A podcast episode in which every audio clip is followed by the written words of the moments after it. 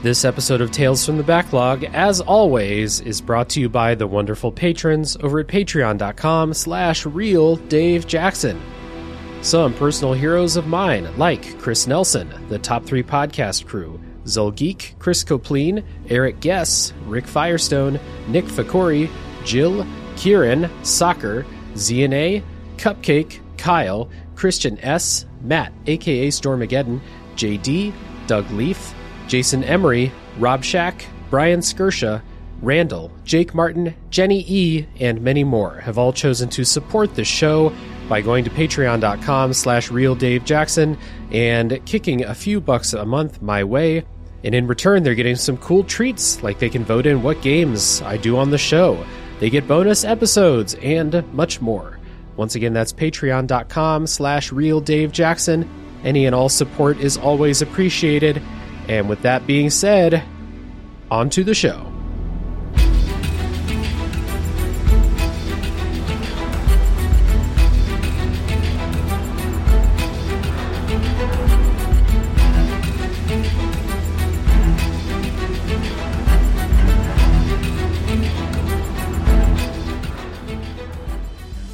Hello, everybody. My name is the David of Dojima, Dave Jackson, patriarch of Tales from the Backlog Clan, which is a Tube Podcast Network subsidiary, where each week I am joined by a guest to bring a game out of the backlog, play it, and discuss. My guests today are friends of the show. First of all, we have the co chief of the Fun and Games, Reignite, and Screen Snark clans, subsidiaries of the CPOV family, the Mad Dog, Matt, aka Stormageddon. Matt, welcome back. Glad to be back. Happy to be here. Of course, and we're also joined today by the matriarch of Epilogue Gaming Clan and co chief of the Left Behind Game Club podcast family, Ms. Shakedown Flora Merigold. Flora, welcome back. Joy you. Thanks for having me. Yeah, uh, happy to have you both here.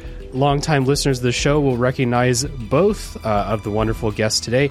Matt's been a guest on several episodes in the past, including one that we did that was just all about why the Yakuza series is fucking awesome, uh, which is good because today we're talking about another one of those. And uh, Flora was previously on the show when we talked about The Last of Us Part 2, uh, which is an episode that I thought went really, really well. So uh, let's see, Matt was also here for uh, Bayonetta 3, and there was another one, right? Yes, Metroid 2, the many versions of Metroid Right, 2. the Metroid 2 remake episode. Yes. Yes. Okay, cool. I'm happy to be back for a new game that hopefully we like a lot better than the last one. That's right. Yeah. Today we're going to talk about Like a Dragon Gaiden, The Man Who Erased His Name, which is developed by Ryu Ga Gotoku Studios and published by Sega for contemporary consoles, minus the Switch, of course, and PC in 2023. And uh, I deciding right now at the top of the show, do I want to commit to the Tim Rogers bit of saying the full title every single time I, I mention the uh, the game we're talking about today? I mean, I feel like you have to now. Yeah, now that you brought it up. up and raised the stakes, I think it's necessary. I think so, yeah. So uh, if you have not played Like a Dragon Gaiden, The Man Who Erased His Name, we are not going to spoil the story for you in the non spoiler section of the show. As always, you can check down in the show notes for when spoilers begin. We have some elevator pitches here for Like a Dragon Gaiden, The Man Who Erased His Name. I say this is Yakuza 6.5. Matt, what's the elevator pitch for Like a Dragon Gaiden, The Man Who Erased His Name? Uh, my pitch for Like a Dragon Gaiden, the man who erased his name, uh, is short but sweet, the perfect Yakuza snack. short i'm looking at your playtime over there and it's short but sweet relatively for this uh for this series Yeah. uh, okay flora what's the pitch Uh, my pitch is the Ryu Ga Gotoku mom saying, We have Yakuza games at home, and then the Yakuza games at home, we get this.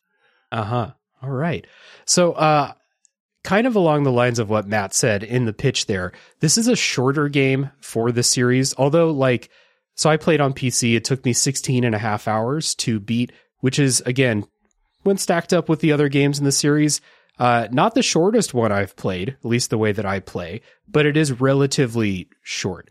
Um, so where did you all play this, and how long did your playthroughs take you?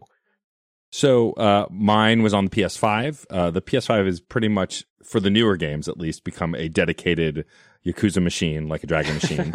uh, though I did play the early games on PC, uh, PC and PlayStation uh, mixed, and uh, it took me about 18 hours to st- to finish. Um, I did some of the sub stories, but not all of them. But yeah, it took me about 18 hours, which is, I think, the shortest it's ever taken me to beat a game in this franchise. Mm-hmm. Wow, I guess I wasn't anticipating being the one who came here with the most playtime, but I spent 28 hours on my PS5 playing this game. Um, Mhm. similar to Matt, I, for some reason, my PS5 has become my Yakuza machine, uh, even though my library of all the Yakuza games is like split between Steam and PS5 now. And I, I think what happened is I just sort of like went with this ethos of um, taking it a lot slower at first than I ended up taking it at the end. I think like the actual core content, this makes a lot more sense why you both ended up in a similar place. Mm-hmm. Yeah. The way that I kind of play these, I will talk about side content, but I kind of dabble in side content unless I get like super addicted to something, like I did the business minigame in uh, Yakuza 7. Yeah. Um, and so that's why I kind of like, I did each of the side things a couple of times, but pretty much main quested it for a while. So yeah, pretty short. Um, as far as that goes. So, uh, we always start the show out by giving our histories with this game, but uh, this game in particular, we got to kind of talk about our history with the series in question too. So, Matt, you've already been on the show talking about this exact question for like an hour and a half. So, real quick, give a refresher uh, for people who weren't there, maybe. What's your history with the Yakuza series, and then what made you want to play Like a Dragon Gaiden, the man who erased his name? Sure. So, um, I, as I said in that episode, I had known of the franchise for a while, and it wasn't until I started a sub series in Fun and Games called Side Quests, which both of you have done episodes for, where a friend of mine, uh, Derek Van Dyke, did an episode on Yakuza Zero and listening to it and the escalating insanity that had to do with that game. I went, oh, I have to play this. And then, um, due to being displaced during uh, with a fire in my building and having a ton of downtime, this was years ago now, back home, all safe. But because I had a ton of downtime and I was just kind of sitting around all day, I was like, oh, I'll finally play this game. And then I finally played this game and the next one and the next one until I played pretty much all of them over the course of that year, all the way to Like a Dragon. Um, and then I took a break right before uh, going on Ichiban's adventure and came back to it, I think, like six months to a year later. And then I've been playing them as they release since. Okay, and uh, Flora, your first time talking about Yakuza on the show. So, what was it that brought you to the series, and then uh, this game in particular? Strangely enough, I am um, in a Discord server that posts a bunch of different Yakuza gifs, and I I saw them for years from people like just like tagging me with Kiryu slamming his fist on the desk or kicking a door open or like you name it. And and I was always just like there was no context given for these. And there was a very, very small cult in this Discord of like three people, but they were obsessively posting this large repertoire of just GIFs from this game. And um so at some point I I started stubbornly saying I'm never gonna play these. Like these are just meme games. No, thank you.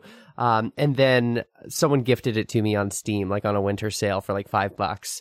And it sat there and sat there. And I finally got around to the first one. I, I was streaming a lot more actively at the time on Twitch. And I fell in love and, like Matt was saying, just sort of barreled through the entire series linearly. Um, I have played 13 games that I would consider Yakuza games or adjacent games. Um, so at this point, it I would say pretty clearly this is like my favorite video game series. I wouldn't say any individual Yakuza game is my favorite game. It's just as a series, I get the most excited about this. And so with Like a Dragon Gaiden, easy day one for me. Anything in this Yeah. universe, I'm gonna pick up immediately. Yeah, absolutely. What was your first game that you played? Was it Zero? Zero, yeah. Okay. Yeah, me too. My first one was Zero. Um, I've, I've said it on the previous Yakuza episodes on the show, but it was just like I bought a PS4. I looked up, you know, top 10 PS4 games on uh, all these lists, and Yakuza Zero was consistently there. And I watched some reviews by ACG on YouTube, and uh, his reviews just highlighted the ridiculous, over the top shit that you get into in the series. So it was very much uh, like, okay, well, I have to try that. And then, you know, a tale as old as time. I played Yakuza Zero, and then I played Kiwami, and then I played Kiwami 2, and then I bought that remaster collection. Oh, and yeah. um, finally caught up. This is the first one that I played right at release. Uh, this was day one, and kind of like you all said, like this was no hesitation. Day one, I'm going to play it. It also launched on Game Pass, so very easy to you know jump into that. I feel like the moment you buy the remastered collection, that little trilogy of three, four, and five, Yeah. that's when you know You're that in. you, you, you've been, like Yeah. you're down the rabbit hole, never to return. Um, so it's beautiful that we've all sort of been there. Yeah, absolutely. I also just want to shout out really quick uh, the folks over at 47, uh, specifically Jordan over at 47, because I did get a review copy of this game, which, like, as far as hitting it, whatever the hell that means in indie Uh-huh. podcasting, being able to review more than one game this year, or, well, last year as of when this airs, uh, of my favorite franchises is incredible. And the fact that I got a Yakuza game day one as a review code to do stuff Mhm. like this, and I have some write ups that came out at the end of the year about it too, like, that's so cool. So shout out to 47. Uh, I'm really glad that I got to play this. And, uh, but again, yes, all of the other ones that I didn't get codes for, day one purchases, and of course will be in the future forever. Yeah, That's absolutely. the dream. Yeah. Also, just like a part of the history with this uh, series is the spin-off series Judgment. Flora, you mentioned in our group chat that you've played uh, Judgment and Lost Judgment. I bounced really hard off of Judgment the first time I tried to play it, and I think it was probably because I just played too many Yakuza games that year, and my brain was like, uh, "Dude, not this is not now. Try again later." So maybe another time I'll try them. I also bounced off of Judgment really hard, which is strange. And Mhm. I it was a four or five hour stream, which for a Yakuza game was pretty standard for me at that point. And I, I don't I don't know if it was exactly like fatigue of this universe or this game style.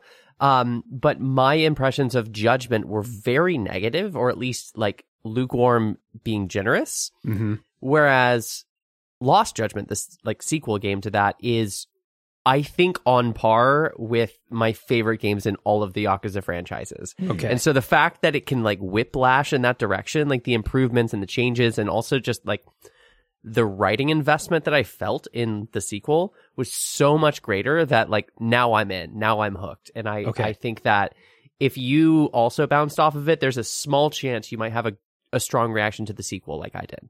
Yeah. Interesting. Yeah, I also bounced off. Like I bounced off it, but I think just because I got distracted, and I have this habit of starting old games and the new games coming out, and I forget about them. It's why I've replayed Final Fantasy X four times and never finished it. Uh, but maybe the fifth time's the charm. But yeah, I, I I I like Judgment well enough. I just didn't stick with it. But I think if I ever get a moment to breathe between like a Dragon games, which it doesn't Yeah. seem to happen anytime soon, I may go back to it also. Yeah, I think I was saying in the Discord server earlier today, uh, or in the group chat, I forget where, but like when we have a year with no new Yakuza games, then I'll go back and try and play Judgment, or like, you know, later in 2024, if I'm just fucking fiending for uh, this universe again, uh, I'll go try it again. But yeah. Um, all right. So some quick opening thoughts before we dive into like a Dragon Gaiden, the man who erased his name. I'm already uh, regretting that uh, commitment to the bit. Um, I thought that this would just be like a little side story to tide people over until Infinite Wealth comes out. As we're recording this, Infinite Wealth comes out in about a month. Uh, as you're hearing this, it came out about a month ago. So we're in this weird liminal time here. Um, I thought this would kind of be like a game that would struggle to justify its existence. Just kind of like a, hey, let's write a little side story and put it out, and it'll be on Game Pass and people can play it, and just a little cute little thing, right? I was really surprised by the quality and uh, I think like care put into the story in this game. I didn't expect it it feels kind of, and we'll talk about this, but in more detail in a bit, but it feels to me like kind of a mix of a closer look at Kiryu's like character and inner struggle than other Yakuza games have given, and kind of like a Kiryu's greatest hits game put together. So those two things together, I thought they did well. I think they did one better than the other, but the one was really good. So it actually stands pretty high in my Yakuza series rankings uh, at the time, which you know they they change by the day. But I think this game is pretty good. I was also really uh, impressed by like improvements they made to the gameplay. um, and then all in this little bite-sized package. You know, bite-sized in air quotes. So yeah, pretty good. Yeah, for me, I I'm pretty much in agreement. Uh, I really did like I was excited for it, and I didn't think I would dislike it because as uh, um, Dave and I have talked about in the previous episode we did, there's no bad Yakuza games. Like even the Mhm. worst in the franchise is still a pretty good game. So like I wasn't worried that it would be bad, but I was like you concerned like, oh well what are they gonna do? Like I really like Kiryu. Are we really gonna get something satisfying? And like narratively, while I think I have a, a few complaints, mostly I think it's probably one of the best stories in the franchise if you love Kiryu, but only because of the way the ending lands, and we'll get to that. But Mhm. like that's what I like. Without that ending, I don't know that I would say that because of where it ends. I think that really like locked it in. Uh, and like combat wise, I think it's got some of the coolest combat in the franchise. Yeah. Uh, because a lot of the beat 'em ups can be frustrating at times, uh, and I never really felt that with this. I was always kind of happy to punch some fools, so that was nice. I'm coming to this conversation extremely mixed about this game, and I it's unfortunate that the second appearance I'm making on your show, Dave, involves another game that I have like complicated feelings about. Um, but hopefully, the good faith of me saying this is my favorite series is like enough context to be able to like discuss those discrepancies that I I still haven't resolved yet. I'm also sort of hoping that this conversation will be like a little bit of a therapy session where I, in the way that when we discussed The Last of Us Part Two, left the conversation feeling a little more charitable to the game than when I arrived to the conversation about it. So I feel like I strongly agree that the combat is really engaging in this game. I think that some of the mechanics that this game introduces, like the unique ones especially, are the are the ones that I had the most fun playing around with. And I also enjoyed the fact that in the way that it was described as like a greatest hits sort of uh, dimension to this game, the combat sort of like alternates with styles of combat, um, like like different like modes. And um, I, I thought that was an interesting, almost like nod to Yakuza 0 Um, the like like here's here's a different part that I feel really mixed about though. Like the sub stories, the side content, and what is going to be described as Akame missions. Um, I found to be incredibly rote, and I I didn't get anything out of them, but yet it sounds like I did about 10 more hours of them than either of you. And so Yeah. maybe that's my issue is that like I was really trying to like dig into this content or this mechanic or this like this system that rewards me with experience to level up my character. Um, I couldn't ever click with that stuff. And one of the things that brings me to the Yakuza series is the side content, the sub stories. Like some of those are the most memorable aspects of the games. Um, even something like seemingly dull, like Pocket Circuit, keeps me hooked.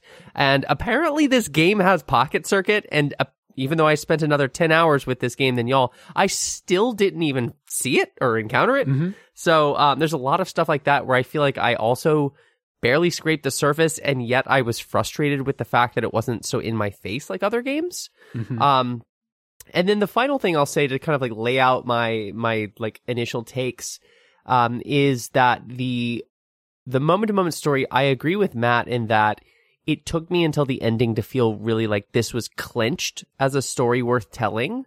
Uh-huh. Um, I was sort of wondering if this was going to justify itself throughout my playthrough in a way that most Yakuza stories, I don't find myself questioning that. Yeah. Most Yakuza stories are, in my opinion, not really attempting to do like character work the way this game I think is trying to do. yeah. Uh, but you're right. Like it, it, it all was like kind of hanging in the balance until the ending, and then the ending was one of the best endings to any game that I played this year. So uh, I can't wait to talk about that in the spoilers section. But for now, we're going to take a break, and uh, when we come back, we will dive into the story setup of Like a Dragon Gaiden, the man who erased his name.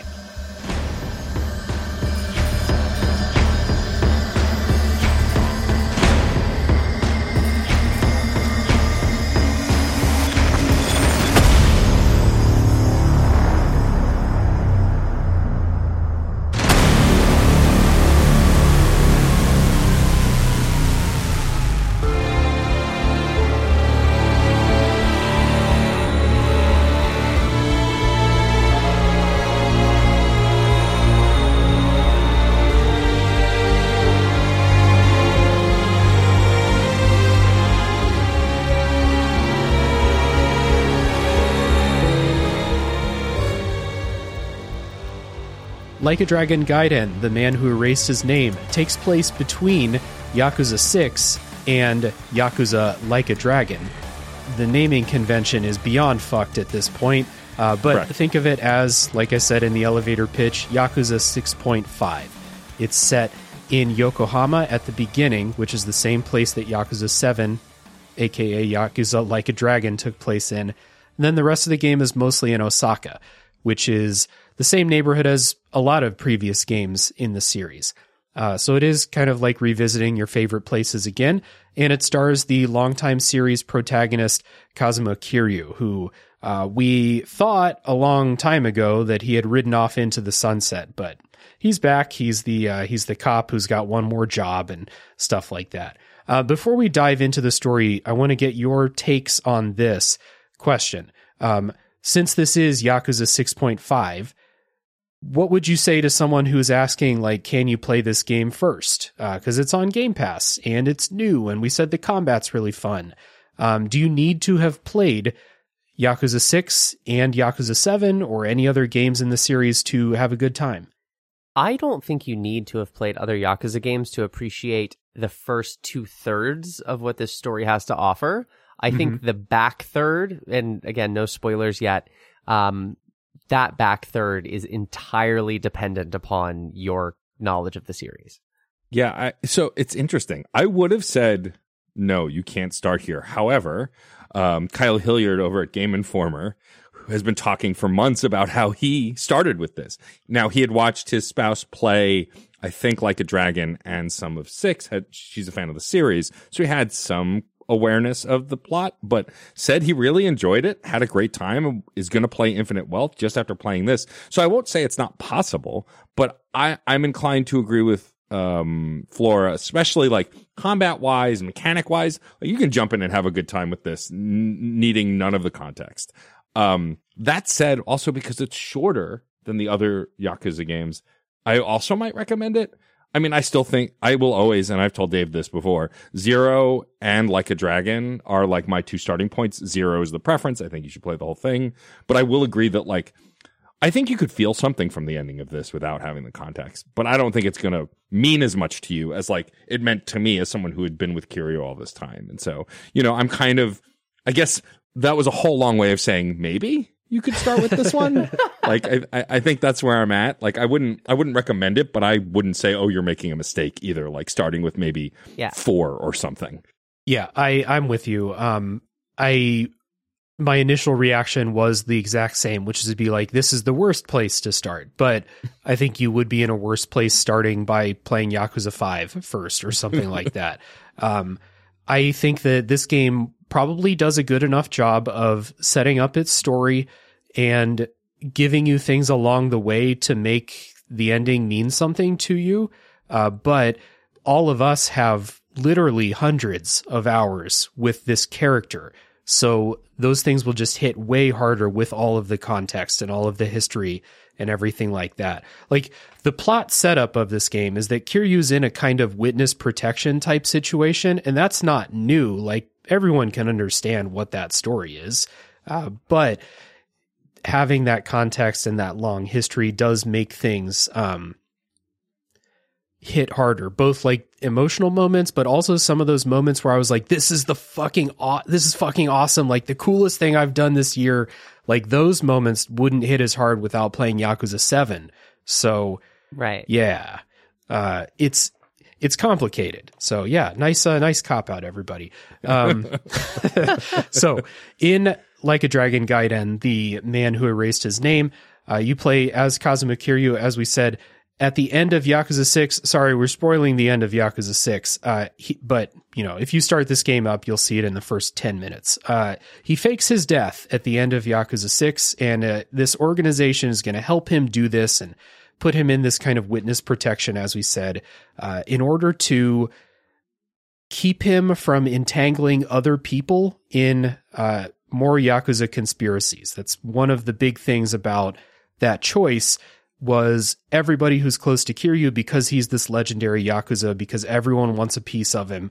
Everyone who's close to him has bad things happen, and he wants to put a stop to that.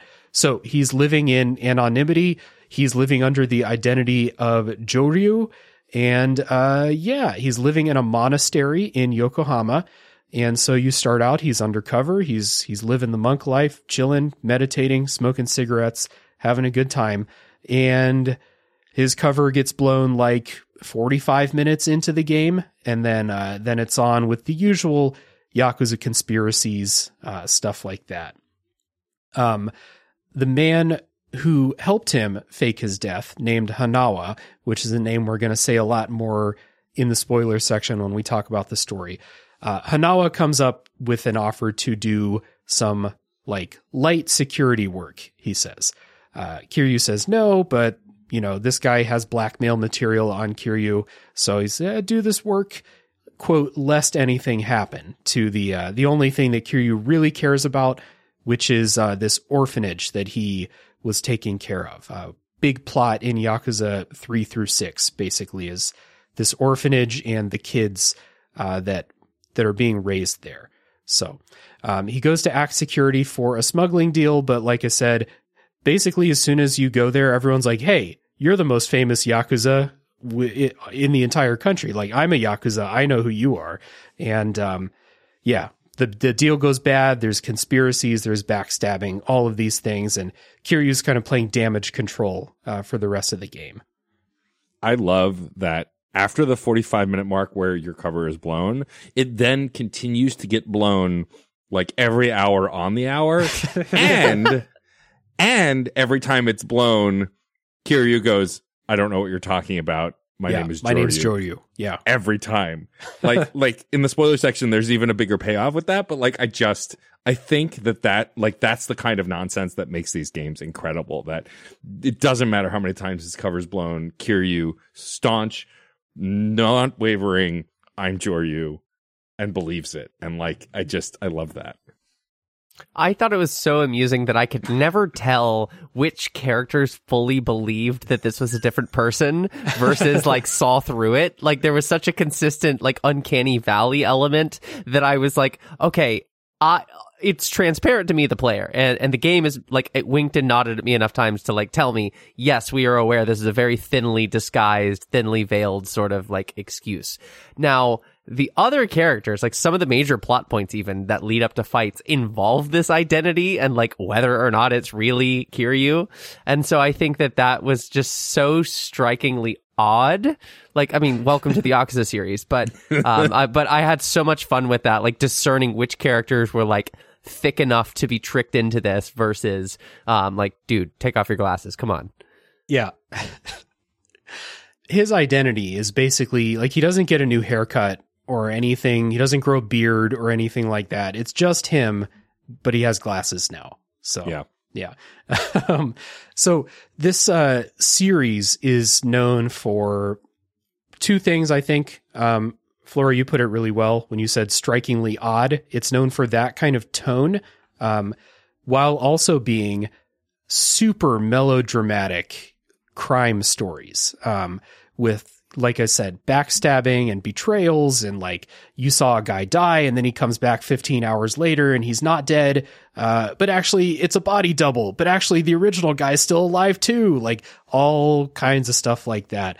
Um, I thought that like that aspect of this game was fairly straightforward. It's exactly what you would expect from the series. Um, I thought the key story takeaway here is that I think they really wanted to put a focus again on Kiryu as a character. And there's a lot more to me, or at least maybe I noticed it more in this game. A lot more introspection from him. Um, he's different, like his personality is different in this game. And so, as someone, this is one of those things that you would lose if this was the first game you played in the series. Um, that was interesting to me to see because while he's trying to maintain his cover, he's also like reflecting on his life a lot more. He's more sentimental about stuff that's happened in the past.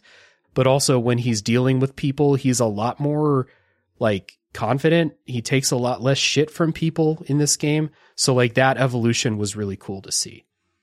I think an immediate thought that has been rattling around in my mind is like evolution to what exactly? Because um, Song of Life, Yakuza 6 is so dedicated to to bringing closure that I wasn't expecting a game like this in the Mhm, character right. of Kiryu. And to like when we saw him in the trailer for Infinite Wealth with um Ichiban I I was like what? Like in addition to the great haircut. But with this game I I think I think I don't know what that stepping stone is to exactly and and part of that I'm sure is going to have to wait for the spoiler conversation but I also like was puzzled at the existence or like the premise of this game in the first place albeit very excited for it it just I still haven't figured that out having finished the game I, I mean, I I would agree pre playing the game. I felt the same way. Like, I didn't need to know where he was between the two games when he shows up in, spoiler alert, he shows up in Yakuza Like a Dragon. But like, now that I've played it, I'm like, well, I think it was worth it. I don't know if there's a straight point A to point B journey as far as why it was important, but I don't know that the why matters to me anymore because the what was so impactful but yeah, I mean, I think that ultimately what's fun about this game is it's kind of a truncated version of the normal nonsense we get out of the franchise, which I Mhm. didn't mind that it was kind of like a, a little more condensed. I mean, especially considering how long they're saying infinite wealth is, which is killing me as someone who plays too many games as it is. But like, I, I do agree also, Dave, that like this is, this at its core, the basic framework is no different than any other Yakuza game. It is doing the same kind of stuff. Um, and I think that this version of Kiryu we saw towards the end of Song of Life, but really only in those final moments. And I think it, it, it connects really well to then this Kiryu we're with here, or Joryu, I guess, uh, that, um, that is now, yeah, he's way more confident. He's kind of cocky. He's still like the kind of doofus in the side missions that he always was. One of my, like, it's funny. He goes from stoic hero to absolute himbo when you go from the main story off to the side missions. And I love it. I never get tired of it. hmm That's always been part of the heart of the Yakuza series and something that we talked about in our special, you know, why Yakuza rules episode is that this series has always managed to do both things. It can do this melodrama that like if you just watch those scenes, you might think like this they take themselves so seriously during some of these cutscenes. Um, but also they don't because like, you know, you'll have one of these serious conversations and then 30 seconds later you're fist fighting a tiger or something like that. So like this series has always done both of those tones really, really well. And then it, when you do the side stories, like you said, it, it shifts into this much goofier, um, but also still somewhat heartfelt or somehow heartfelt, um, yeah, tone to it all. It's, and this game's no different. Like those side stories are goofy as hell. Like there's some supernatural shit going on in some of the side stories, which doesn't fit with what happens in the main stories of these games at all. But it's Yakuza, so basically anything goes. And I think both those tones are pulled off pretty well here. Um, the, I think where I was going with that, you know, talk about Kiryu's characterization here, and I, you know, before I threw it to you all, is that I think, and this might be recency bias, and it might be because I haven't played some of the other games in like several years at this point. Um, the thought of replaying Yakuza Zero is very enticing, but also very frightening to me as someone who also plays way too many games. Um, this feels like some of the best like character writing as far as this series goes for Kiryu. Um, lots of stuff where he is, you know, introspective, thinking about his past, uh, thinking about his role in all of this. And um, I thought it was really, really effective and kind of surprising. I did not expect this. Do you think that that's specific to Kiryu, um, or do you think that you would also say that about the other characters who take a main presence in this game? Mm, I think a lot of the other characters are pretty standard Yakuza characters to me. Like uh, Akame is one of the other main characters that you meet, the woman who runs kind of like this underground intelligence network in uh, Osaka. She's pro her and Hanawa are probably the two most prominent side characters in this game, and both of them could fill any role. Akame is basically like the guy who did the exact same job in the other Yakuza games in uh, Kamurocho. Um, she's more charismatic than that guy, but there's not they don't have the depth that Kiryu does in this game. And in a lot of the other Yakuza games, I don't think Kiryu was that deep of a character. He's an intensely likable character, but I don't think they've ever made it a point to really explore how he feels about every little thing the way this game did. Right, like the emotional focus on Kiryu's introspection makes a lot of sense to me as far as the vulnerability we're offered from his character and what that vulnerability adds to like texture the other versions of the character we're seeing, like that alternation that Matt was describing with like himbo versus melodrama. Um, I, I think the reason I wanted to ask that question is primarily because I didn't really connect with any of the new characters in this game, yeah. um, including Akame. And like, and so when you were speaking with praise about the writing of the characters, I, I definitely agree about Kiryu, but I, I was wondering if you had like latched on to someone else, an Akame or another. Um, but, but for me, that was, I think I can point in most of the other Yakuza games to specific secondary characters or at least tertiary sort of like like or even a dual protagonist for example mm-hmm. that um that I would like sort of get hooked on and feel invested in and feel the nuance about their portrayal. Um I really didn't get that here. And in fact back to the idea of the greatest hits. Sorry to keep harping on that point but I really felt like a lot of the new characters particularly the antagonists were like Majima stand-ins. Like like they were sort of just like filling tropey roles of what I would expect a Yakuza game to do. And they were like really visually distinct. I just don't remember a lot about like their, their like motivations as characters. Mm-hmm. Yeah, I think the, the praise about character writing is, if I didn't say it outright, I wrote it in this, in the notes this way.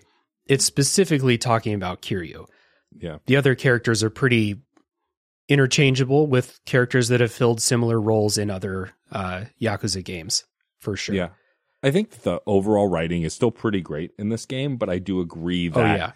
there yeah, there's no like especially after like a dragon was had so many interesting characters because it was a huge cast that you fell in love with literally almost all of them. This does feel like less than that, but I think my defense for it would be Kiryu's the one we're here for, right? Like he is the right. focus of this story in a way that he wasn't even in the other games because after like two, yeah.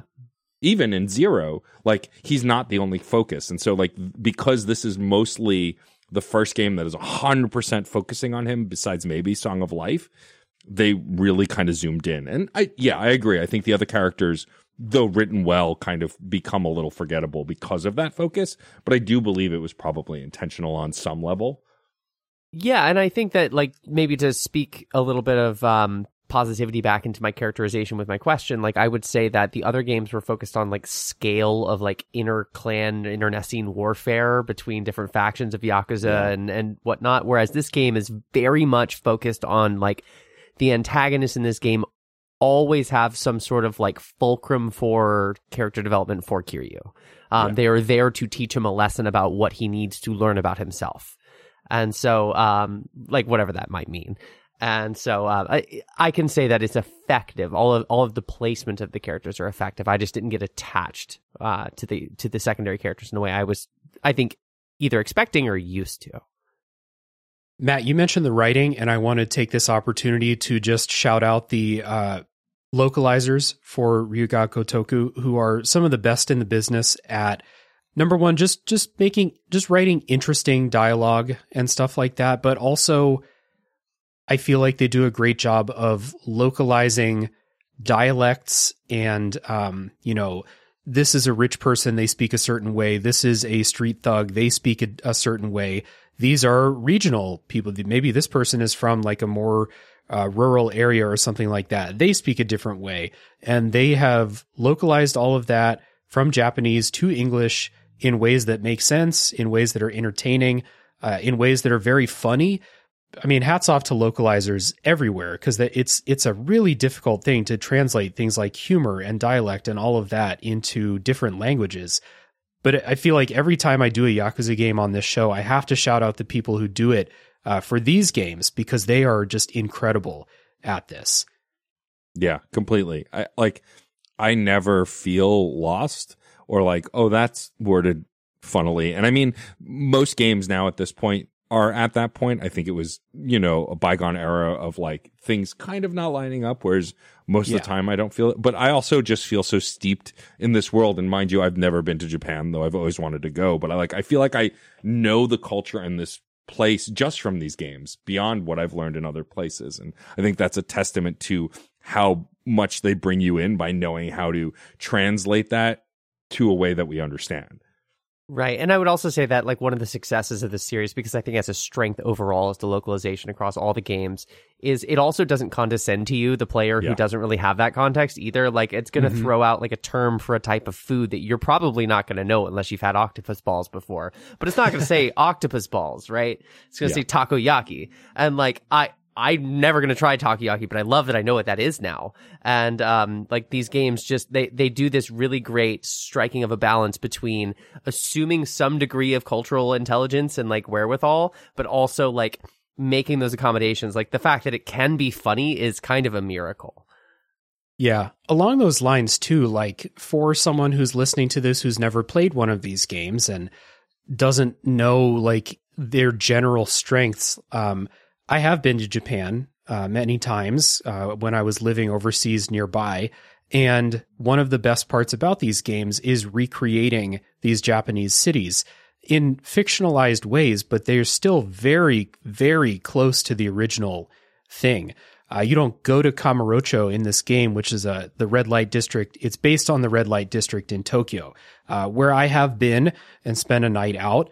Um, they recreate it beautifully in this. Uh, same with the neighborhood in Osaka, where you spend most of this game.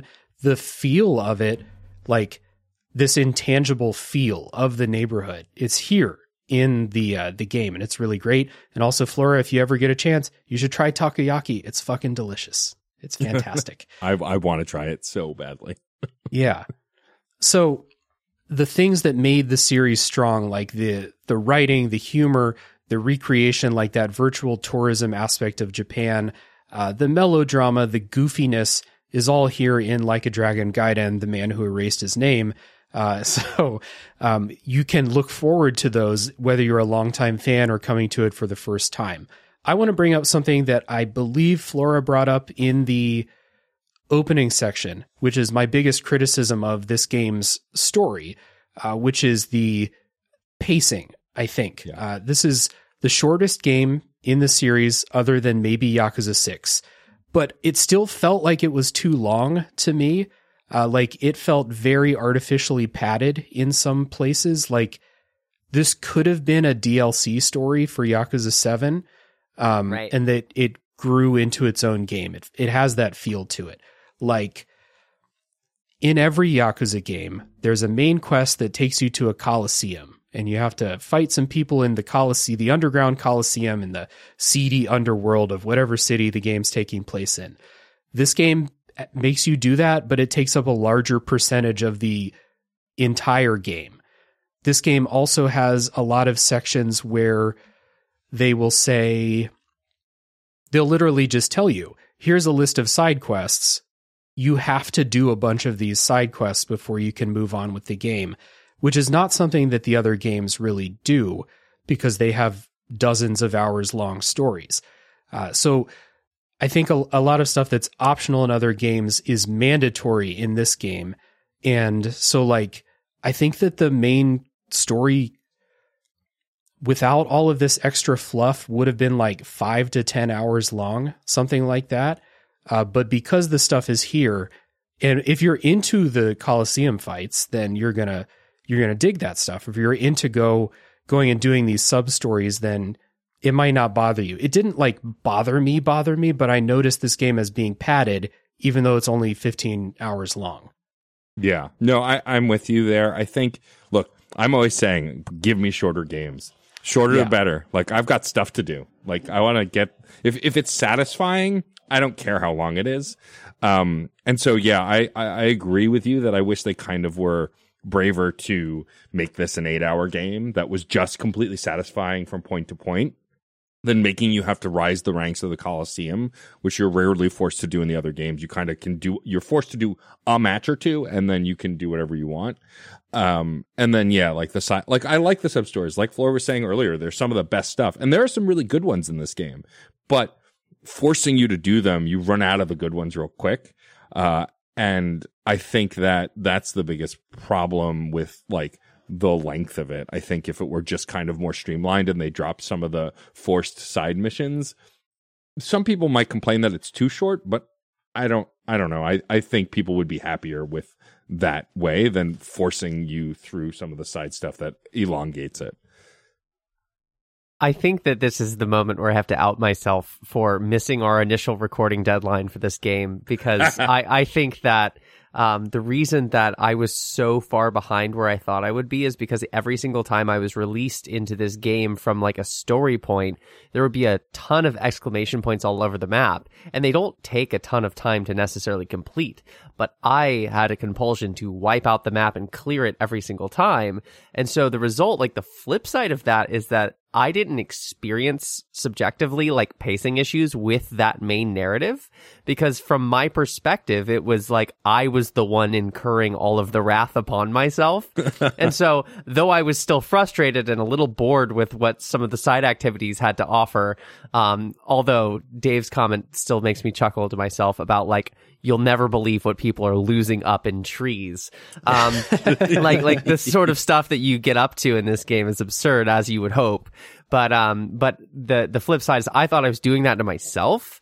Um, it sounds like if you don't take on all that extra stuff, then you're going to get like roadblocked in almost a grindy way. And that's, that's like way more frustrating to hear about. Yeah, and that plays into like this criticism of the pacing because every single Yakuza game has tons of optional stuff that you can do anytime you want when you're not feeling like doing the next story mission.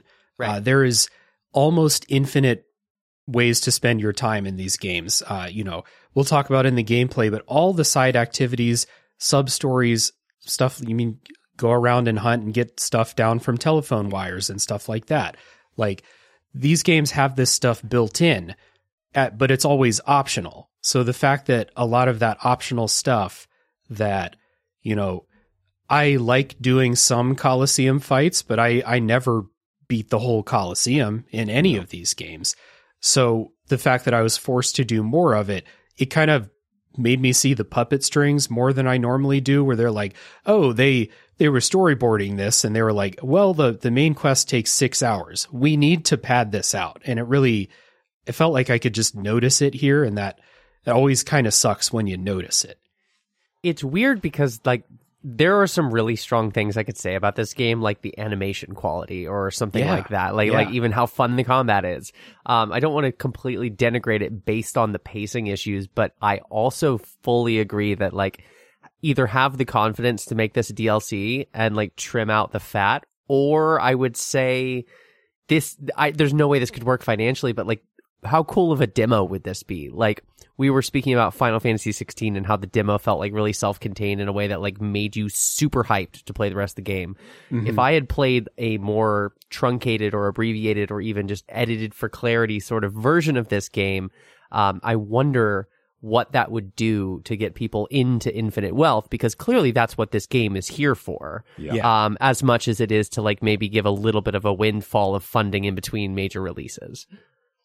And, you know, criticisms aside, I do want to like make it clear that this game does have some of my favorite story content, some of my favorite missions yeah. in yeah. the series. So like that contrasts with the times when, you know, they say, you cannot advance the story right now. And it's not for a story related reason. They just say, reach silver level in the Coliseum and then you can advance the story. And I'm like, I don't have to be doing this right now. Like we, we could have thought of something else or like Matt said, we could have had the confidence to just make this a shorter main story.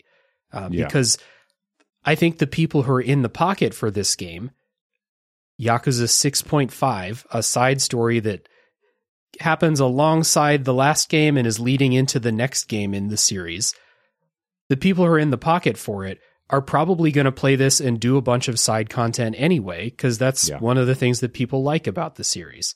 Um, did you all have fun with the sub stories? Uh, like these are always that contrast. Like I said, the more serious not totally serious again. You fist fight tigers in main story moments all the time in this series, but like yes. the contrast to the main series serious like melodrama of the main quest is often these goofy sub stories that get Kiryu into wild situations. What did you all think about these in this game in particular? I think for me, they were kind of average. They weren't the worst because we've all played Ishin, and uh, I'd say most of the sub stories in Ishin were pretty forgettable, though there were a few good ones. Um, and so like I was at least happy that I enjoyed playing most of these, even if I didn't think narratively or like content wise they were the best. Like I was never, I I was maybe sometimes a tiny bit disappointed, but I was never like, oh, this sucks, right? Which like I know that happened a bunch with Ishin. Um, I will say that they are less memorable in this game than a lot of others, but the ones that are memorable are some of the best they've ever done. And so I think that like it's that dichotomy that helps it from getting completely tarnished is that even though I don't think it lives up to the best in the series like Zero and Kiwami 2 and stuff, it does still have some really great ones uh, that kind of elevate the rest of the baseline. I guess I'm really wondering which of the sub stories in particular you're you're speaking with praise about because I can't actually pick one out and place one as as memorable and that's sort of like a damning with faint praise sort of thing. I don't want to say that it's it's bad. It's very right. average. Um, but in this game, it felt to me like the Akame missions sort of filled the role of sub stories, and I didn't run into sub stories nearly as much. Like the ratio of them to the main story was so much lower, at least in the way I was running about the city or something. And so I, I, feel like I did less of them overall and have less to say about it. Um, the, the stuff that was functionally being a sub story was just like, grab this out of the tree, fight this, like, like entourage of dudes, like pick up this briefcase, bring this guy takoyaki, like, like that's kind of the extent of it. Oh, you know, um, I misspoke. When I say sub stories, I mean the Akame missions because they are the sub stories from the old games. They're all just concentrated in one quest giver in a way that the old games don't do them. Right. So the ones that you run into by just talking to people on the street, like, you know, get this kid's toy down from a tree, bring this guy takoyaki, the way you would run into old sub stories in the old games. Um, I can see how that would be confusing the way I worded it. But the Akame missions are what I was talking about here. I kind of think that they are fine. Um, some of them I think serve that purpose of helping Kiryu introspect or like look back on the past uh, in an effective way. And some of them also fulfill the role of like the uh, the clip show, like the greatest hits type thing. Mm-hmm. Um, but overall, you know, I made it a point. We'll talk about it in the spoiler section, like the specific ones, but like I made a point to write down the ones that I thought were really noteworthy, and there are three that I wrote down. So it's like kind of a mixed bag. I probably have the same three. I'd be curious. Pro- yeah, that's probably that's what I was talking about too. Yeah, I'd I'd inferred. Um, yeah, the the getting the the smaller stuff that you're speaking to, Flora, I would agree are almost completely forgettable. Other than the first time you zipline something out of a tree, like yeah, that was and and I would argue right. is always fun, but not yeah. super memorable. It's like insert item here, but otherwise it's interchangeable.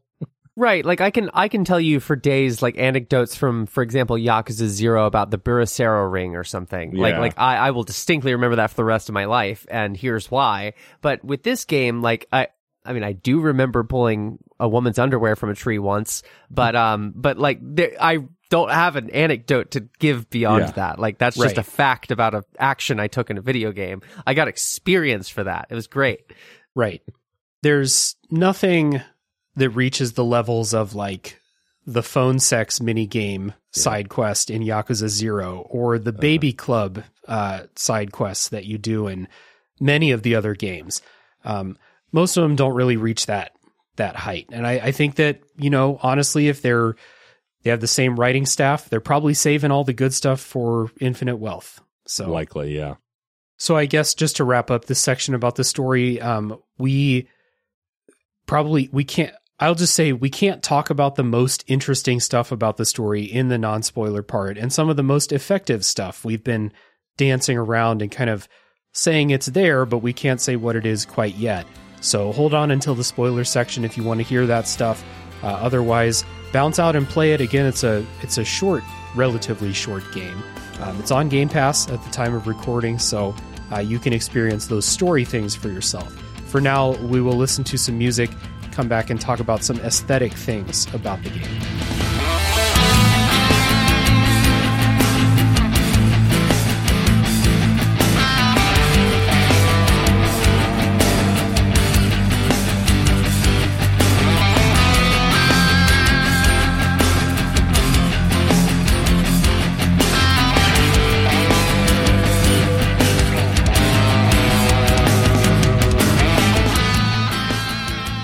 I think this game looks really great, and Yakuza games usually look good. They go for a photorealistic type of style. Uh, this game has some of the best character designs, I think, out there as far as games that try to make regular people, you know, in their games. Yeah. They have very, very distinctive faces. The clothing is outlandish and memorable. We were talking in the green room about something we'll talk about in the spoiler section about a guy that once you see the shirt he wears, you'll never forget it. You'll recognize him no matter where he shows up. And then uh, recreating the cities, like I talked about uh, earlier. They do a great, great job of that visually. So I'm not always like impressed by photorealism as far as like art styles in video games, but Yakuza games always impress me because of those things. And this is the newest one, so it looks better than the old ones. Yeah, completely agree. It's funny. I think the first time I clocked it was in Yakuza Zero when uh, Nishiki and uh, Kiryu were having a drink together on the giant ice cube with the liquor. And I'm not even a drinker anymore, but like it looked like I could grab it off the screen and it's only gotten better. And yeah, I agree. This game, it's one of the best looking PS5 games I've played in a year filled with incredibly good looking PS5 games. Mm-hmm. So like there was no shortage of them but I think the realism, the real, the, the lack of gritty realism, right? Like I think what I love about Yakuza's realism is it's always shiny. It always sparkles. Like uh-huh. you cannot, you cannot argue that games like Final Fantasy 16 and The Last of Us 2, part two, and uh, like all look really well made, but like I tend to not pay pay as much attention or take in as much of it because it's also a lot of grays and grays and browns and reds and like it's meant to be grimy whereas this like everything sparkles shines neon bright colors and they all look great um even these fictional like locations they create that we're going to talk about in the spoiler section like all look phenomenal and like I could just step into the screen and go there. And uh, it's it's one of my favorite things about taking in these games. It's like they're just a feast for the eyes, absolutely.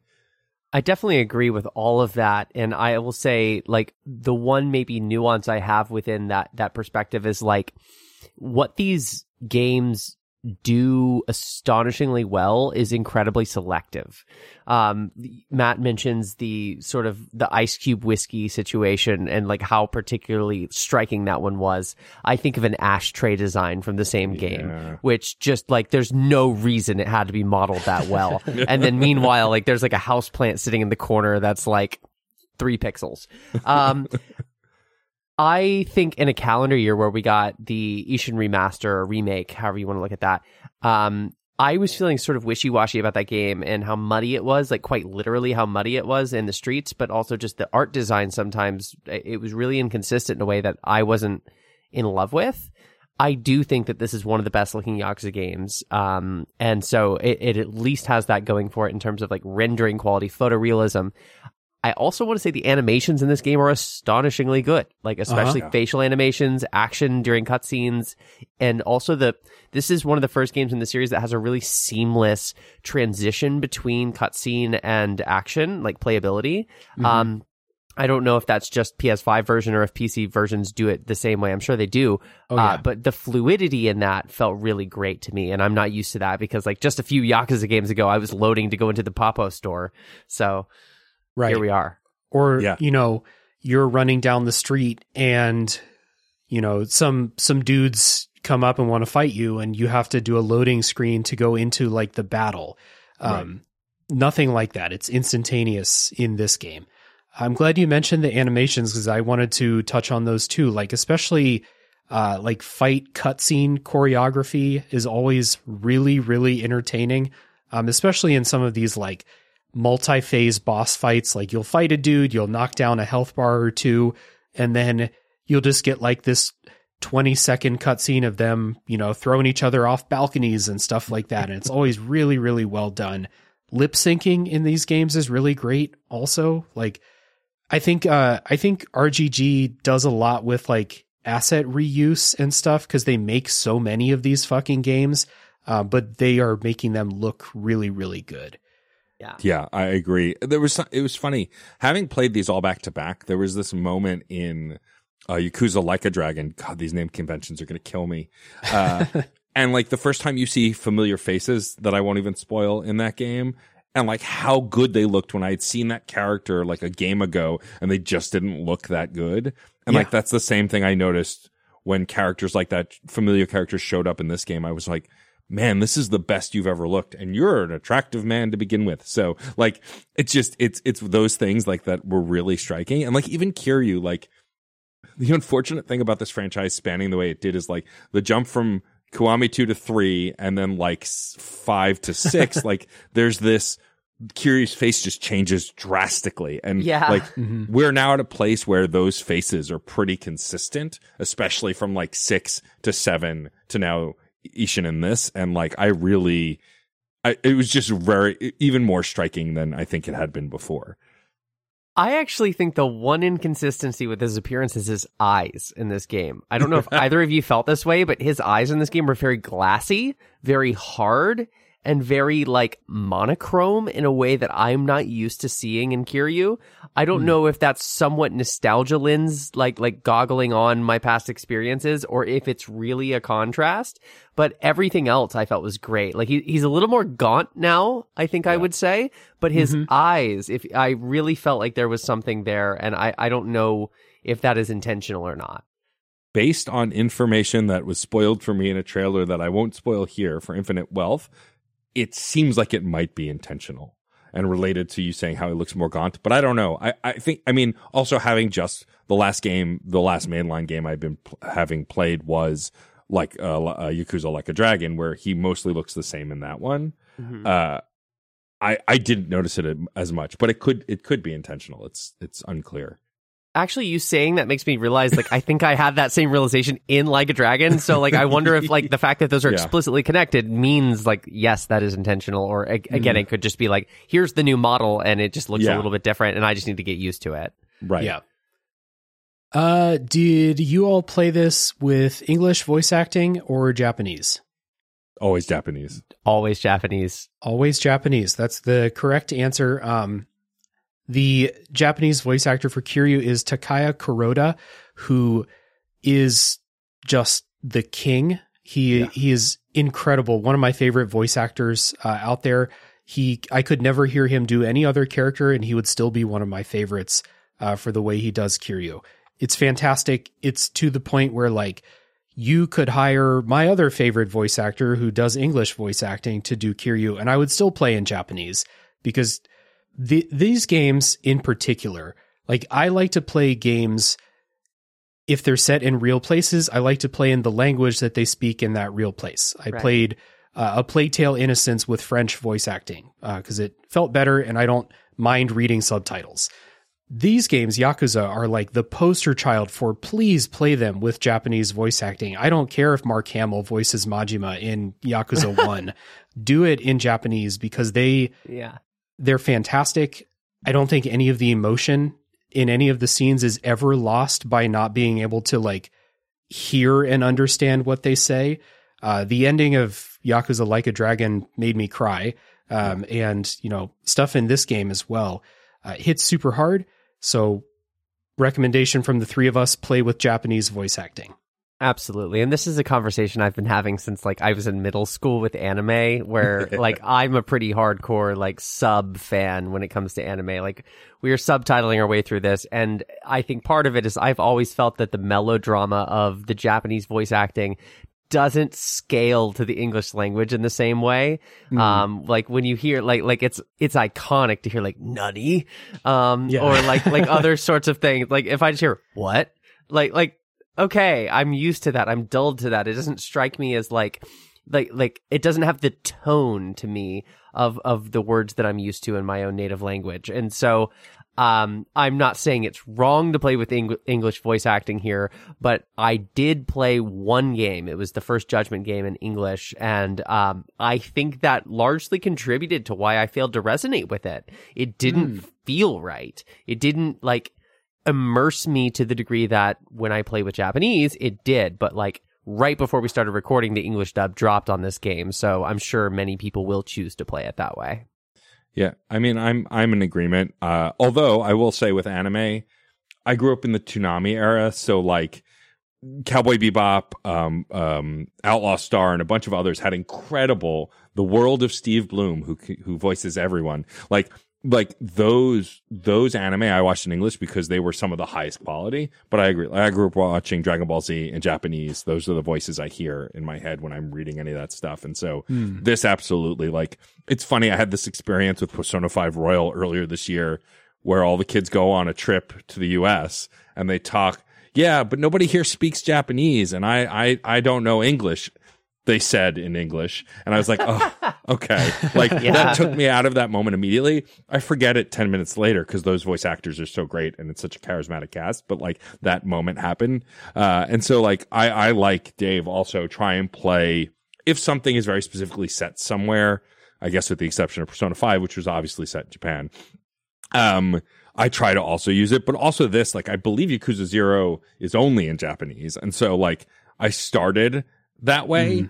And so, Yeah. like, since then, subsequent games have had English casts who do a fantastic job. But, like, because I started that way and then just got used to the voice actors, like, I just uh, always will play in Japanese. The hardest game going from Kiwami 2 to 3, uh, the remastered version, it's still the same voice actor, but that is the first time he is voicing that character.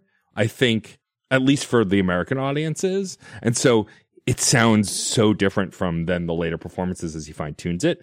But beyond that, I agree. Like, uh, Kuroda is, is absolutely king. His Kiryu is emotive in a way that I don't know that I can explain. Uh, Cosmic Kiryu has quickly become one of my favorite video game characters of all time. Yeah. And a lot of that is absolutely key to his performance, especially in this game. Yeah, and, and by all accounts, like the English voice acting in Yakuza Like a Dragon was really good also, uh, but I, I didn't play it. And the guy who does the Japanese voice of Ichiban fucking crushes it. Oh, yeah. So, yeah. yeah. Um, a little bit of controversy with the English voice actor for Kiryu in this game. Um, I'm actually don't know how to pronounce. I've never said his name out loud before. Young, yeah.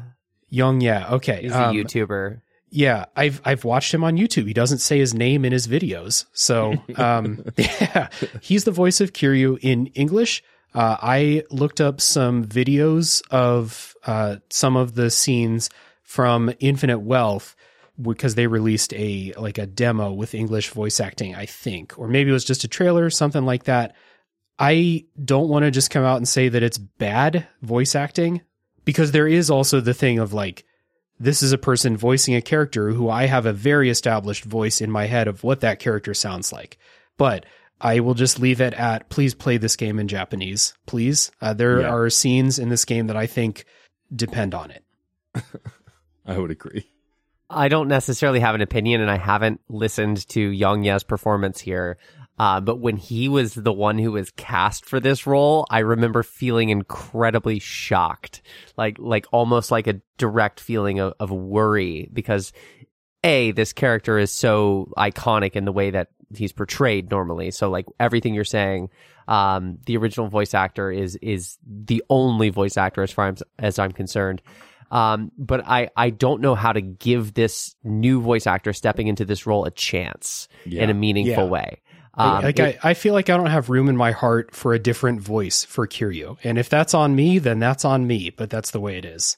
Yeah, well, it's like uh, Majima showed up in a game where there's an English cast, and Matthew Mercer was cast as him. And Matthew Mercer's incredible voice actor who's done a ton of great stuff, but still not my Majima. And like, Yeah. I'm sure his performance is phenomenal because even in games that I haven't loved, his performances are always exceptional because he's a great voice actor, but just not, that won't work for me because I just, there's something about someone yelling Kiryu chan that like, which I won't even attempt to intimidate, uh, to, uh, to reproduce.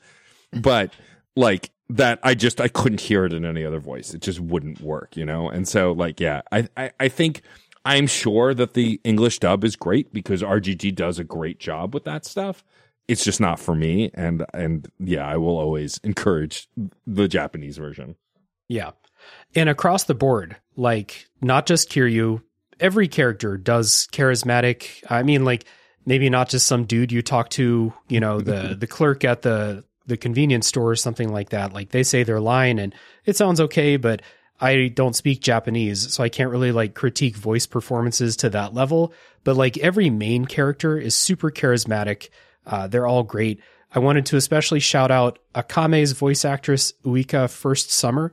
Uh, she's great, super, super charismatic and memorable. And uh, I will hear Joryu in my head forever in my Forever. sleep. Yeah. I was doing a little preliminary reading, and apparently she's released many songs of her own, like singles and such, um, independent of this voice performance.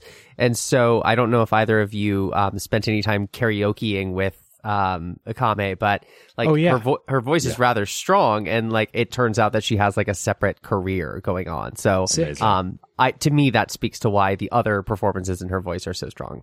Yeah. Sure. Also, Kuroda in every karaoke of every game since Oh, the yeah. beginning, just the best performances. The fact that he just goes for it and often sounds incredible, but like even when it's clearly a song not meant for someone in his range, he still absolutely kills it in the best Yeah. way. Good voice performances of somebody singing badly at karaoke. Yeah, For sure. exactly.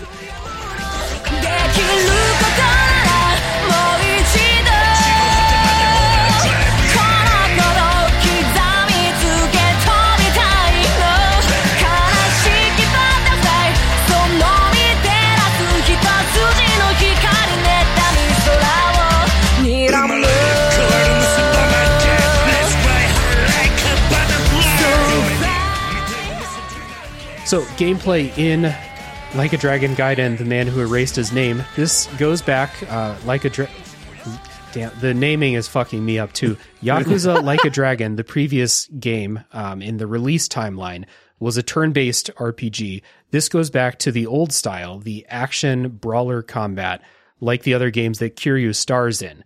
Um, I talked earlier about how they recreate these cities, um, but the other part of that is that these are open world games. Uh, you can go anywhere on the map, you know, other than certain times in the story where they're like, maybe don't go here.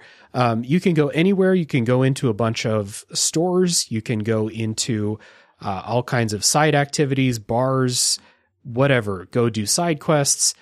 But when I say open world, they are contained open worlds. They're relatively small. Like it take maybe take you two minutes to run from side to side of the map, uh, and that allows them to pack them really densely with stuff to do, like a real Japanese city is. Uh, they're very very uh, dense places with businesses and stuff like that. So before we talk about combat, because the combat has new stuff to talk about, let's just talk about those side activities and this the way that you spend your time out in the open world. Uh, so this game has a lot of the classic side activities. We mentioned karaoke. You can go sing by yourself or with a, a partner. Um, it has the driving range. It has uh, pool. It has pocket circuit, which is slot car racing. Uh, it has mahjong if you know how to play that. It has shogi if you know how to play that. Uh, it has a cabaret club. All kinds of ways to spend your time. So, what of these, uh, or anything that I didn't mention, maybe did you spend time doing?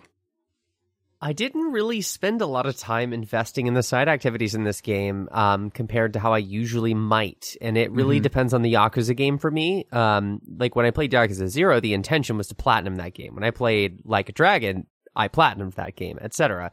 So, so that requires a long-term investment in some of these side activities that with this game, I didn't try and pressure myself to complete anything.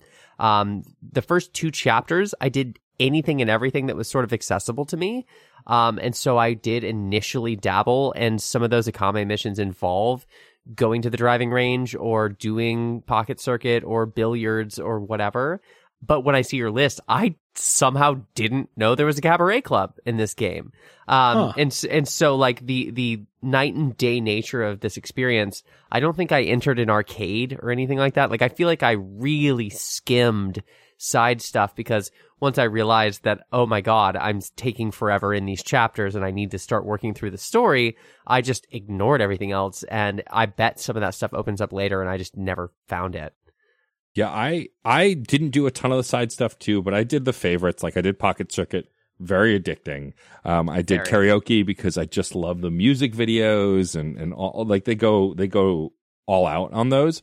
I did the Cabaret Club, but I was kind of taken aback. So anyone who knows anyone who plays these games, the Cabaret Club is a ton of fun because it's like a resource management sim where you're like managing the girls, picking what tables they go to, kind of like the manager of the club this game is so different. In this game, you're attending the clubs and chatting with the young women who work there, but also the young women are all FMV, like it's all FMV style. It's not, Yeah. It's not club manager like it's been in a bunch of the other games. And I was completely thrown off by it. Still fun, all lovely, but like definitely threw me for a loop initially because they hadn't really, they had done that with like some photography mini games. They'd done FMV with actual people before, but I just wasn't expecting it with the Cabaret Club. Billiards, I hated. You have to play it at least once. I'm bad at pool in real life. I'm bad at pool in a video game. So like, didn't touch that. And then Maj- Mahjong and Shogi, I just, I, I, I have friends, I have friends who competed on a professional level in Mahjong, and yet I still have no clue how to play that game. one of the things that I noticed that was really striking to me, um, because with Like a Dragon and with Yakuza Zero, the two games I tried to platinum, um, I was able to play them on PC, and so I had a lot more like precision control over like darts, billiards, whatever. Um, this was my first time having to like work through those things on a controller, and I found that to be agonizing and i just want to reassure anyone who might be like deciding which platform to go for to like maybe i'm going to be an achievement hunter here. Um I really missed the option of like dual wielding a controller and a mouse or just like Mm. even just having my mouse sensitivity up because I couldn't throw a bullseye and darts in this game to save my life. um, another reason I probably didn't go super deep with this stuff. Gotcha. Yeah, I I played. I did mostly. I beat all the driving range mini games because I I love the driving range. I was sad there's no batting cages. That's always my favorite in these games. So I did the driving range. I played Pocket Circuit, slot car racing, uh, which I had ignored in Yakuza Zero, but like I didn't understand what to do. And uh, playing it in here, I was just like, oh, this is just adjusting stats. This is adjusting gear in an RPG, but it's slot car racing. Uh, Right. So I played quite a bit of that.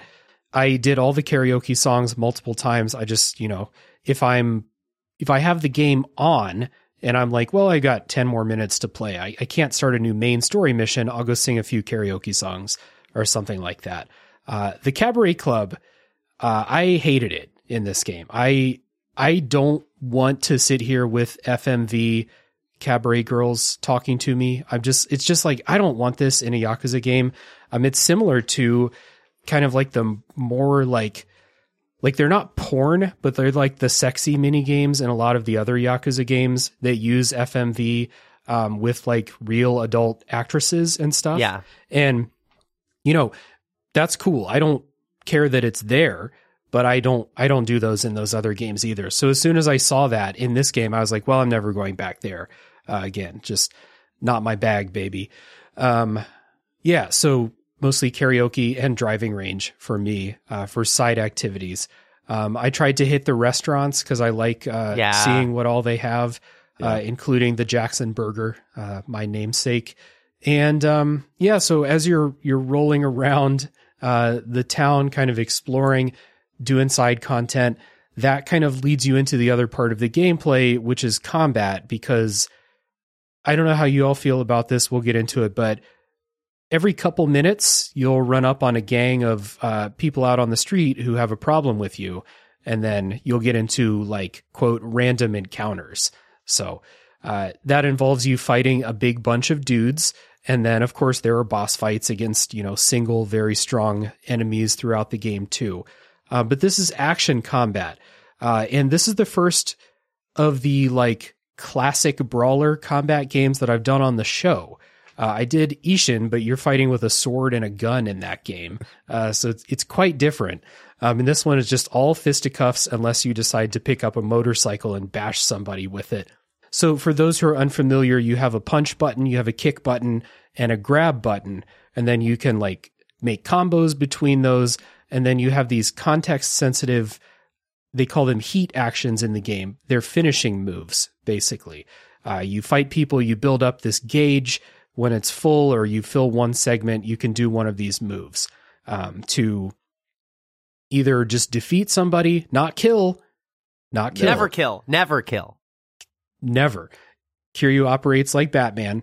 Um, he doesn't kill anybody. He might break their spine, but they're not dead, and they apologize to him after it's all over. Yeah, he he may need a combat knife into your chest, but you're still Yeah. alive. You're still alive.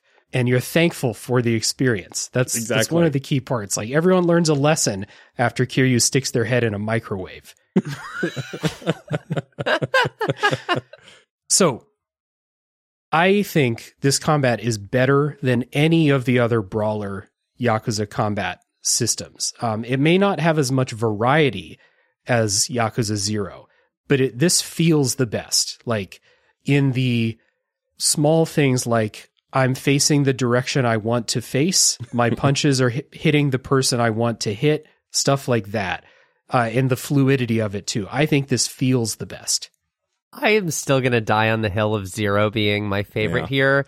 Um, part of it is because of the over the top nature of the animations in combat, and Oh, like the, you the, suggest, the break dancing and the break yeah. dancing, Yeah, yeah. like like oh my god. Um, I love some of the things um in this game that are new, like the gadgets, which we're gonna talk a little more about in a second.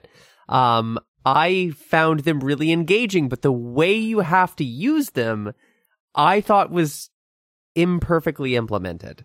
Yeah. Um, for example, uh, if I can talk about the spider gadget, it's sort of a you whip out a little web and loop yourself around somebody like a lasso and yank them towards you across the map, and you can upgrade this to like I can suddenly grab four people and throw them all against this crowd of other enemies and do massive amounts of damage and chaos. It's great. It's incredibly useful. But I found personally that initiating that animation was so inconsistent for me. Like I would sit there and hold because you have to hold your buttons to activate these gadgets in the game. yeah. I would hold the circle button and it wouldn't do anything. And I would just take a punch to the Hmm. face. And there were so many moments like that in combat where like okay, you had some really great ideas of how to make this brawler combat more dynamic and interesting and new and fresh, but there were still some rough patches for me like that that I, I ended up just really struggling with all the way up until the end. I mean, I I would so I agree. I think that the the spy gadgets when they were at their best were incredible, but Right. at their worst were rough. That said, as someone who's only ever in any game played in the equivalent of the beast fighting stance because it's the best one, I mostly did the brawler stuff and had a little issue. I will say the first thing I do in every modern Yakuza game, as soon as I get a heat action, is I go to find punks on a bridge so I can fight them and do the best heat am- animation ever, which is just Kiryu yeeting them off the bridge, literally just lifting and throwing them off. And what's the best part is it's Looney Tune style. Like as he's let them go, it zooms in on the enemy's face as they look shocked and then fall in the water. It's the best. Um, but I mean, I, I, it's hard to beat Zero. I just really love Zero's combat, but I will agree with Dave. I'll kind of be in the middle. This was the tightest to control when it worked its best. And like the, Sure. the brawler fighting, like I never was not targeted on the right person, which is Right. very common in the brawler stuff. And so that was great. Um, but I I will agree that like a lot of the spy gadget stuff when it worked was really great, but I had issues as well.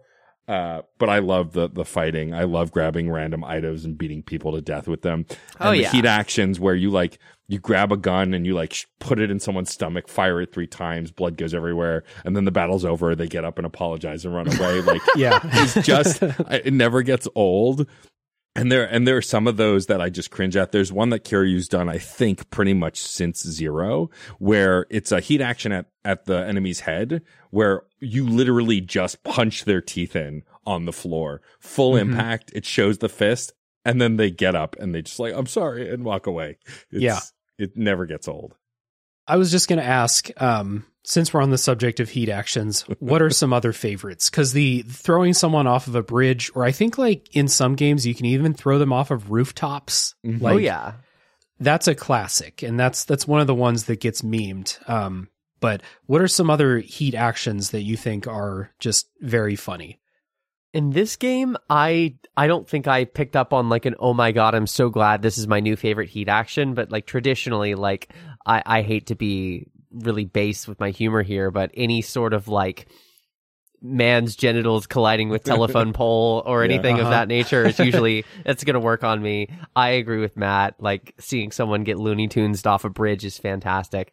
And those occasional heat actions that involve like an item you've picked up, like like a persimmon or something, and all of a sudden that persimmon is like used to like clobber someone's head in, like and send them to the orthodontist later. Um, like perfect. Um, I I didn't like have a strong memorable one in this game, unfortunately. Yeah. I, I don't think there are many like brand new ones in this game, unless there are some. There might be some that are like related to the gadgets. I'm not sure. Uh, but the the old favorites, and because it's the first time I'm talking with you both about a specific Yakuza game, uh, just figured we get some of those favorites out there. Um, there is a heat action if you're near or inside of a convenience store where you s- shove someone's head in a microwave and turn it on, uh, which is very funny to me. Um, not how microwaves work, but okay. And um, the there are stock heat action finishers for different types of items. There's one if you're holding a baseball bat or a crowbar or something like that. There's a finishing action for that type of weapon. Um, the one that gets me is if you're holding something big like a street sign or a motorcycle. Um, they use the same animation, and the animation makes some sense if you're holding a potted plant or like you know one of those um, what do they call them like the the the signs they stand up on the street or like a parking cone or something like that but they use the same animation if you're holding an actual motorcycle. So that always makes me laugh because Kiryu swings a motorcycle as a weapon with the same efficiency that he does a baseball bat which is just very very very funny to me always.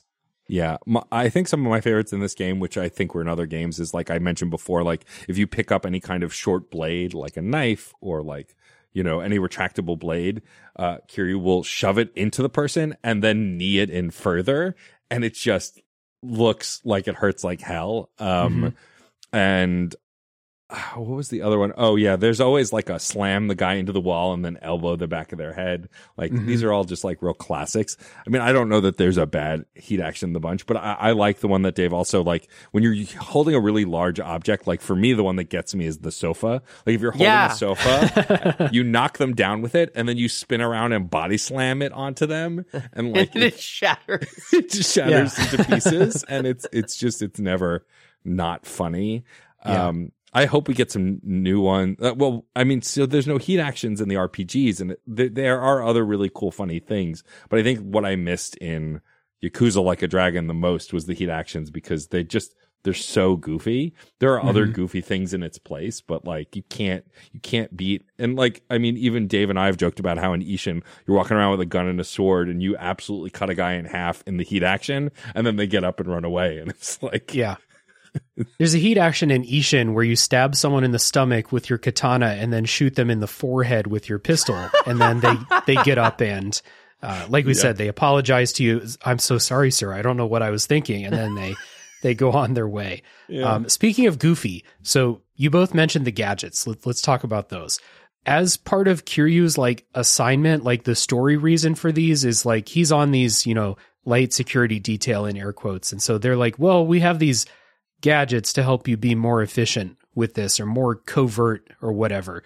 Um, and so you get four of these gadgets. You can use the grappling shot, like they, uh, like I think it was Flora that talked about the grappling shot. You basically it's it's Spider Man's webs. Uh, it's it's Yakuza's version of that. Uh, whether you're pulling a woman's underwear down from a tree or whether you're you're tying up a, a dude and lassoing him around and slamming him into the concrete in combat. Uh, there are three others though. There are exploding cigarette like grenades that you can toss out in combat. Uh, there are drones that you can send out to kind of bother people. and last but not least, the best one, they give Kiryu rocket shoes uh, about halfway through the game, and you can just you can just power your way through groups of enemies with the rocket shoes and knock them away like bowling pins. And when I tell you I did entire combat encounters just with the rocket shoes, it takes like 10 times as long as it would just to fight them normally. but it was just brrr, having a great time with the rocket shoes. My favorite by far. The rocket shoes are great. I think also what's great about the rocket shoes and my the thing that kills me in most brawler Yakuza games is getting caught in a corner. Like there are invisible walls and geometry, and if a boss especially or even a bunch of thugs catch you in those places, you can kind of get beaten down really quick. But not with the rocket shoes. They trap you in the corner. you just throw those on and just send everyone flying. I will say also uh, about in- encounters in this game. I forgot to mention before. So 2023 had a ton of games with instantaneous loading for different reasons. Spider-Man when you you know you fast travel or switch between characters um, when you go to different applications in Final Fantasy 16 but nothing blew my mind more than in this game when I rolled up on thugs and they immediately fought me. There was no stutter no nothing and then when I beat them I just kept running. Like Yeah. that just blew my mind in a way that I was not prepared for. Um it was great. As far as the gadgets go the I, I like the rocket shoes. It's hard for them not to be the favorite, but I like the exploding cigarettes because they were the most absurd of them. Like that Kiryu has this unlimited supply of exploding grenade cigarettes and that they always work and they always send folks flying. And again, then they get up at the end and apologize and walk away, even though they've got burns on them or like have been blown up. It doesn't matter. Like, uh, fantastic. I believe they also can like friendly fire yourself. Like they backfire correct. and like will explode on you if you drop one too near to yourself or like dash your way into your own cigarette. Correct. Um, and so there were a few occasions where I found myself more inconvenienced by like, oh crap, I forgot that was a like little power that I had. Um, I loved the rocket shoes. Um, it took me a while to like realize how to implement them well in combat. But the, the go to and the and the most frequent thing I used was definitely the the spider the grappling shot. Okay, so all of that being said, I rarely use the gadgets when I had to fight. When I had to fight, fight. Um, I would start out combat encounters against groups of people with the uh, rocket shoes, basically until I couldn't anymore. But if it ever came to a point where I had to actually fight somebody, I always used the uh, it's called Yakuza style, which is just Kiryu's regular fighting from the other games, like the dragon style from uh, from other games. And then there's the other stance that's the agent style, and that's the only one where you can use the gadgets. So if you're like in a boss fight or something, or in a there are some like wandering bosses that you fight for sub stories and stuff like that. Like if you're if you're in a real fight and you actually have to fight with what I think is the better melee combat style, then you can't use the gadgets. So like I would start out and just, you know, go bowling with the rocket shoes, but if it if it, you know, turned into a real fight, I would have to switch to the other style. And so I never used the grappling shot in combat really.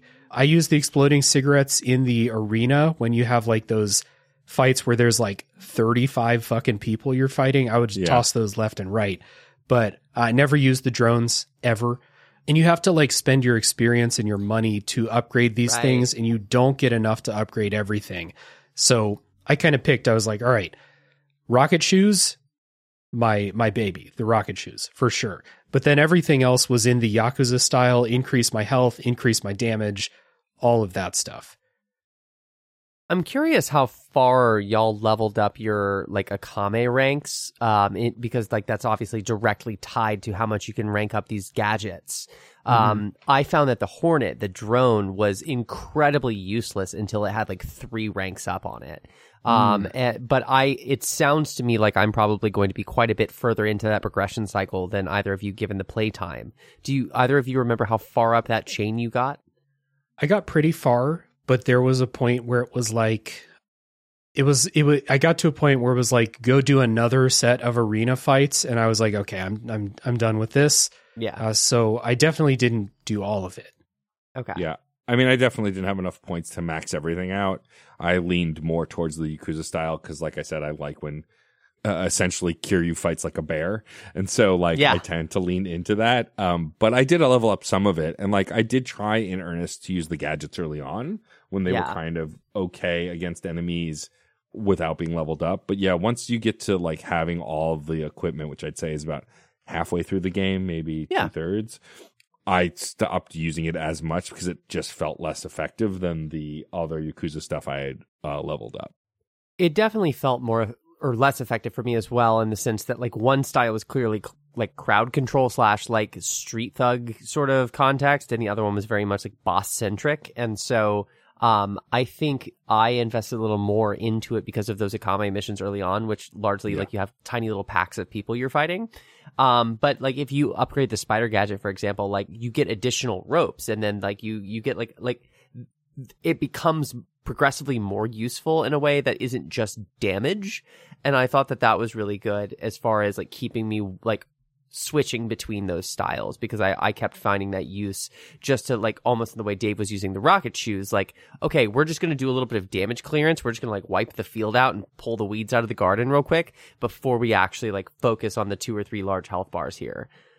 Speaking of large health bars, the boss fights in the series, in this, all the brawler games, in my opinion, are interesting characters, like big personalities. Oftentimes you do want to beat the shit out of them. They often take place in really interesting, like visual locations. Uh, but mechanically, I have never thought that this series does boss fights well. Like, I think they're bad in most games. Most boss fights are bad in this series because they are a guy who can block and or counter most of your attacks and he has 9 health bars. Like that's basically boss design throughout the series until the turn-based one, which I, I I loved a lot of the boss fights in that even if they do last a bit too long. The changes to the combat system or like the kind of fine tuning of the combat system in this game made the boss fights more fun for me more manageable. And this is the first game in the entire series of all the action games that I did not switch to easy difficulty very early on uh, in the game. I did switch to easy during the final boss fight, and we'll talk about why in the non spoiler part. Well, I can say why now. Um, it's because they have you have a counter against bosses. Like bosses will have a big special move. It has a big anime style wind up to it and everything. They they glow red during it. And then you have like a timed counter attack to that. And if you pull it off, you interrupt the attack, you do a bunch of counter damage to them. It's great.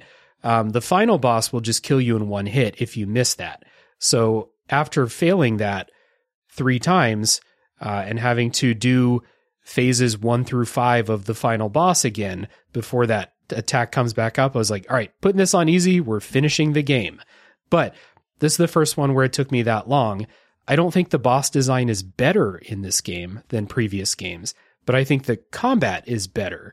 Um, and I guess they do do less like automatic parry and block in this game than they have in in previous ones. So I guess I will retract that. They're a little bit better. I think what makes the boss fights better in this game is that counter because in in the other games you don't have a counter like that whereas in this game as long as you time it right and hold the right buttons when they're doing that big wind up you can you pretty much always counter it like as Mhm. long as your timing is right and it's a very generous timing window like all of us have played Souls games on one level or another where it's way less forgiving. And so like I think that's what made them all bearable and why I also played on normal for the majority of the game, which was a first for me as well. Um but that said, yes, I also agree they are not designed better. They're still 18 health bars or whatever, but that's just kind of how these games are. And also since I've played most of them on on easy and have no second thought about it, I don't think that hard about the boss fights. But I would agree that these were better just at least because we had that counter and some other resources that made them feel less impossible. I have played Yakuza 0 at least all the way through to credits on legend difficulty, so I feel like I can speak with a little bit of like authority on like, oh, I can handle Yakuza combat. This game is so randomly tough to Yeah. the point that I found it frustrating. like I couldn't actually like I died so much in the first like five hours. I've never. I almost never die in Yakuza games. I don't know if it was like the fact that like I could only bring five stamina X's with me everywhere. Um, like there's a very specific inventory limitation in, in like arbitrary ways in the game. But um, but I dropped it to easy like quickly, and and I was so glad about that because I first tried um, let's say a late game boss that has like 14 health bars.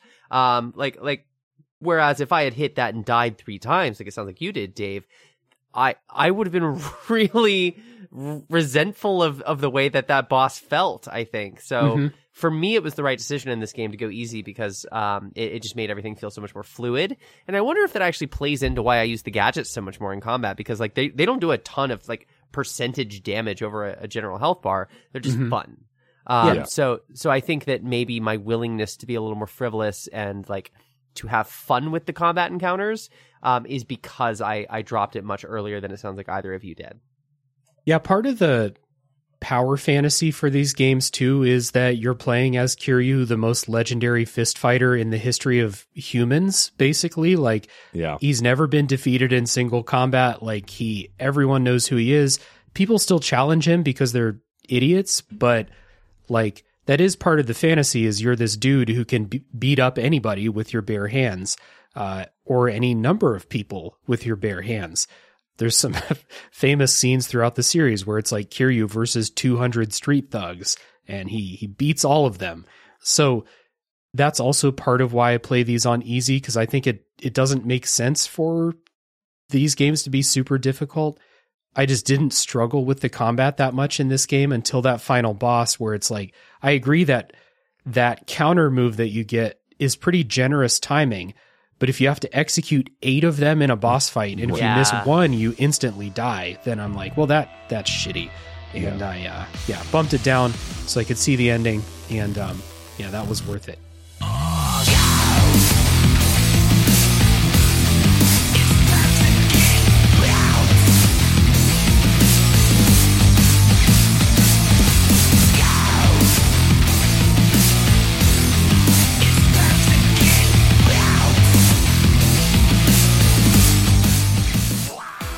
I think uh, this is a good time to transition into our final thoughts about Like a Dragon Gaiden, the man who erased his name, and um, then get into the spoiler section. Uh, not that this wasn't unforeseen, but we are going for a while here.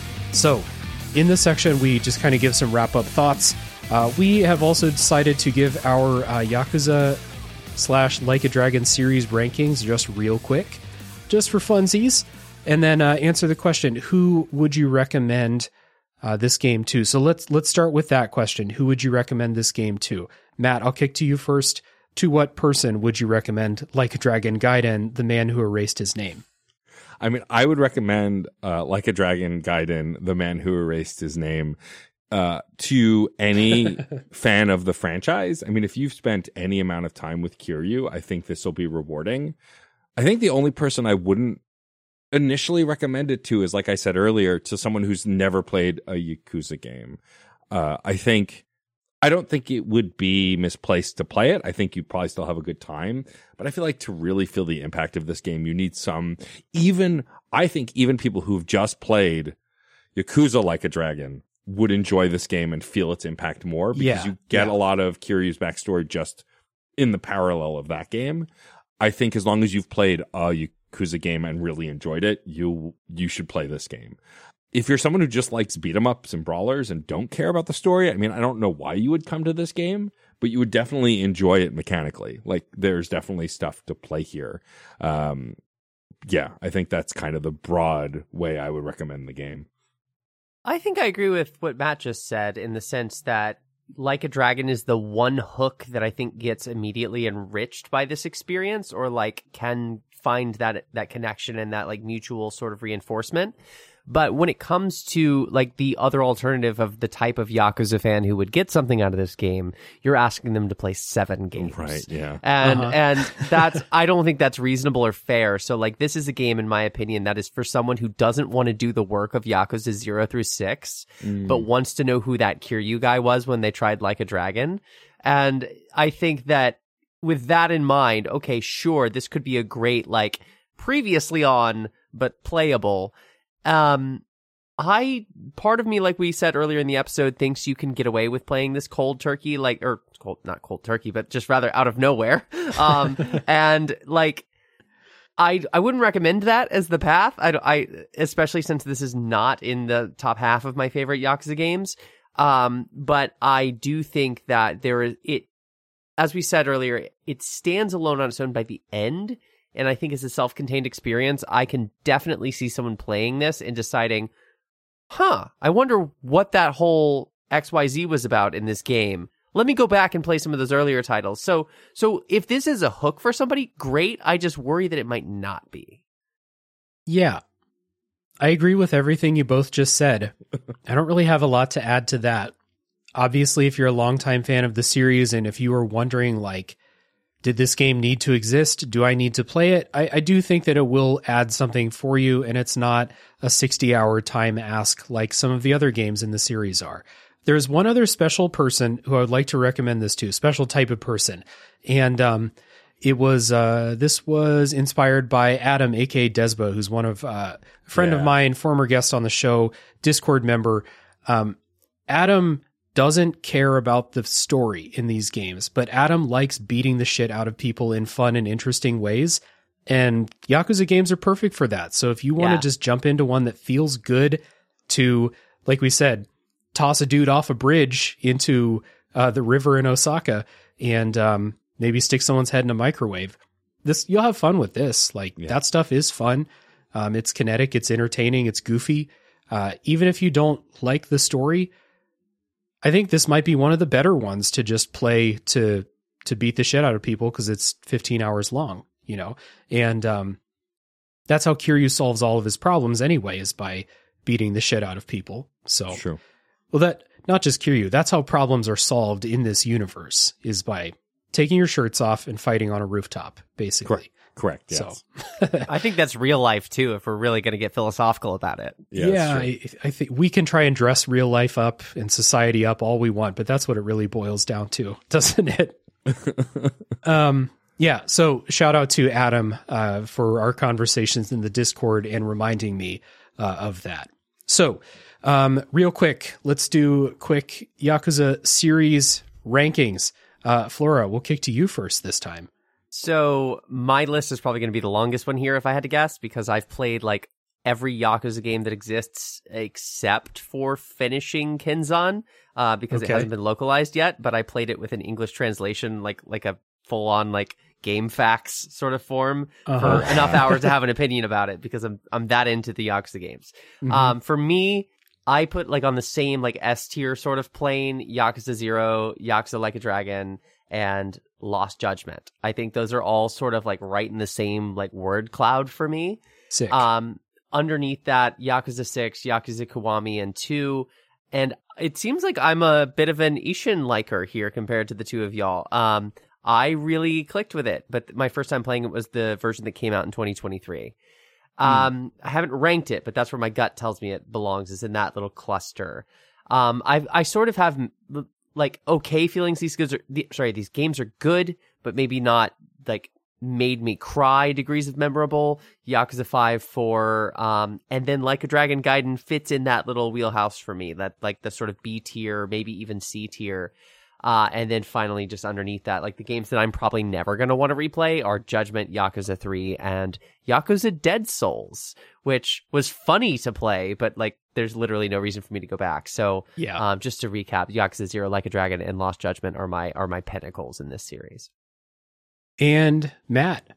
Um, so I think this list we'd gone over in the epi- the self indulgent episode where I made us talk about Yakuza, but yes. I have now insert and Gaiden into this, and it's very interesting. I feel like everyone's number one on some level are either like a dragon or zero. Like that is Yeah. agreed across the the board. And so for me, I have a distinct ranking of all of them. It starts with Yakuza Zero, obviously, with Like a Dragon right behind it. Six is my third favorite because the story impact and how it wraps up Yeah. Kiryu's story meant a lot to me. And then I have four because it introduced one of the other best characters ever in the franchise, Akiyama. And then right under that is like a Dragon Gaiden. Like it really left its mark on me. And then below that is Ishin. Because mostly I enjoyed it. The story I thought was great, but like the sub stories were not. Then Kiwami 2 and then Yakuza 3.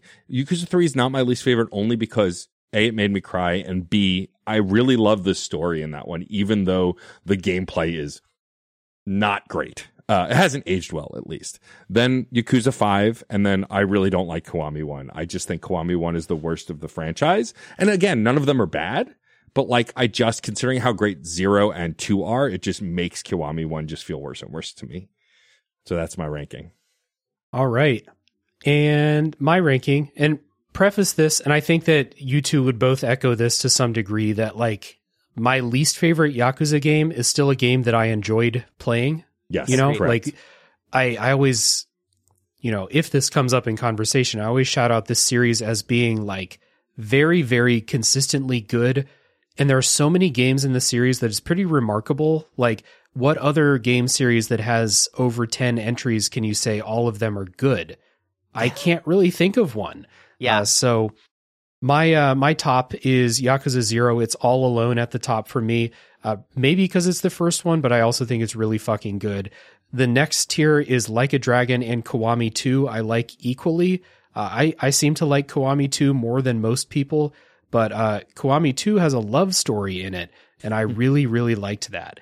Um, Gaiden is after that, um, and then five. I really like Yakuza Five. I like the Haruka parts in Yakuza Five. I Yes. they're thought those were fun. great. I mean, they're the best part. And I like the baseball player too. Uh, he was that was a I like baseball and Japanese baseball's fun. So yeah, Yakuza Five, then Yakuza Kiwami, then Yakuza Four, then Ishin. Um, Ishin was fun as like a little trip. Uh, I described it in the episode as like watch my friends put on a play, and that was Yeah. kind of fun. Um, wasn't in love with it though. Yakuza Three after that. Uh, Yakuza 3 is not last because you get to see Dad Kiryu, Kiryu in dad mode in that game, which I really loved. Uh, and then 6 is my least favorite. I just like I, I like I like the story when I like sit back from it, but when I played it, I was like, eh, I not a, not really a fan of it. So those are my rankings, and I think if we were to deliberate the rankings, we would spend a lot more time. so let us move into the housekeeping before getting into spoilers. Uh, first things first, wonderful podcasts and uh, writing between the two of you. So Matt has too many fucking podcasts. So True. Flora, It's a fact about me that is absolutely true. yeah, It's true. Um, talk about Left Behind Game Club and talk about Epilogue Gaming. Uh, thank you, gladly. So I'm a part of Ep- uh, Epilogue Gaming, which is uh, a website and a community like that does Twitch streaming, podcasts, all sorts of things in between. But primarily, I write articles that go into sort of like criticism about video games of all sorts, but primarily video games that are focused on their storytelling, their narrative, and their art style. And so a lot of what I cover includes like I have a full breakdown of every single Yakuza game that I just mentioned in that ranking of mine. Uh, Mhm. you're, I would encourage you all to go read any of those if you want to like take a little preview that's relatively spoiler free before picking up your next Yakuza game. Um, and then on top of that, I'm a part of the podcast Left Behind Game Club, where we sort of treat video games like a book club and we go around having roundtable discussions about our experiences playing them. Uh, and both of you have been a part of that show. So um, I don't have the episodes to plug at the top here, but maybe I can shoot those links and put them in the show notes for later. Yeah, for sure. Um, you can find me on Left Behind Game Club on the two part Final Fantasy 16 series. Uh, that was a good time. I, we, I think, despite kind of dunking on that game a lot throughout those episodes, we had some positive things to say too, of course. But I think Yeah. there was a lot of really good conversation in those episodes. Um, so go check those out. Also on that podcast is Jacob McCourt, who guested on Tales from the Backlog about uh, Metal Gear Rising Revengeance, one of my favorite games. Uh, good, good time there. And then um, plans for other hosts on the show to come on the podcast uh, later on. So um, I, I really recommend that. I really recommend also checking out the writing over on uh, Epilogue Gaming. I really enjoyed reading the story, uh, the uh, article that you wrote about uh, Like a Dragon Ishin, because the scene that you wrote about in that article was my favorite scene of that game as well, uh, for a lot of reasons. So, um, yeah, go go check that stuff out. Writing, podcast, Flora does wonderful stuff. Also doing wonderful stuff is Matt. So, Matt, like I said at the top, host of many podcasts, uh, Fun and Games, Screen Snark, and Reignite. So, tell people about those. And uh, you've also started to do a little bit more writing of yourself. I have. Um, I will plug because I do remember all the episodes I've done. I was on the la- the first Last of Us episode on Left Behind Game Club. I also guested on the spoiler part of the Yakuza Zero episode with you and Katie, which was a blast. And then I most recently guested on our coffee talk episode, the coffee talk episode of Left Behind Game Club, which was a delight. Um, yes, I host too many podcasts. Some may say I'm crazy and I would be inclined to agree, but the very brief pitch on all of those podcasts is Screen Snark is a TV and movie pod. Both of you have been guests. Uh, It wasn't for about half of this year during the strike in solidarity, but we're back to covering TV and movies. The first half of the show is uh, both hosts and a guest talk about the most recent thing they've watched. And then we, the back half is an interview, uh, portion. It's always a good time, mostly an excuse to make fart jokes and funny noises with our mouths. Uh, Reignite is a BioWare retrospective podcast. We did all four Mass Effect games. Uh, and then we are now moving on to the Dragon Age franchise and currently in Dragon Age Origins as of when we're recording, but not by the time you hear this. We are working our way through Dragon Age o- Origins Awakening, the largest DLC I think I've ever played for a video game. Uh, and that's been a really good time. And then, of course, the video game podcast I do that probably broadly a lot of your audience would be interested in is Fun and Games, which you've also been guests. Both have been guests on main show episodes. Flora joined us for our very recent, as of when recording, PS2 re- retrospective. And then, Yeah. uh, Dave joined us for our emergent gameplay, uh, conversation. And that both of those episodes are incredible, great places to start. And then you've both done side quests. Dave has done too many meant to mention at this point. It's just the list gets longer. Every four to six months, Dave's like, I got another one. And then Uh-huh. so on. Um, but that show, the main show is broadly a topic based conversational podcast that me and Jeff Moonen do where, uh, we talk to devs, voice actors. We do retrospectives about franchises and consoles. We talk about the state of the games industry. We always try and put a positive spin on it though. While there's, of course, terrible things worth talking about, we want to embrace the positivity of the gaming community, which doesn't always seem to be there. Uh, and that specific point inspired Side Quest, which is a sub series that runs three times every two weeks, uh, where a different host every episode talks about a game they love and why they love it. No judgment, no back talk, no guidance. They get just to talk into a microphone about why they love a thing. And it's been one of my favorite projects to work on because it's convinced me to play so many games I would have not thought twice about. And that's kind of my favorite part about it. Uh, on top of that, you know, I, uh, I Twitch stream sometimes. I've been a DJ for a long time. And then as Dave mentioned, the Patreon for fun and games, which is mostly where we uh, live these days as social media is constantly on fire.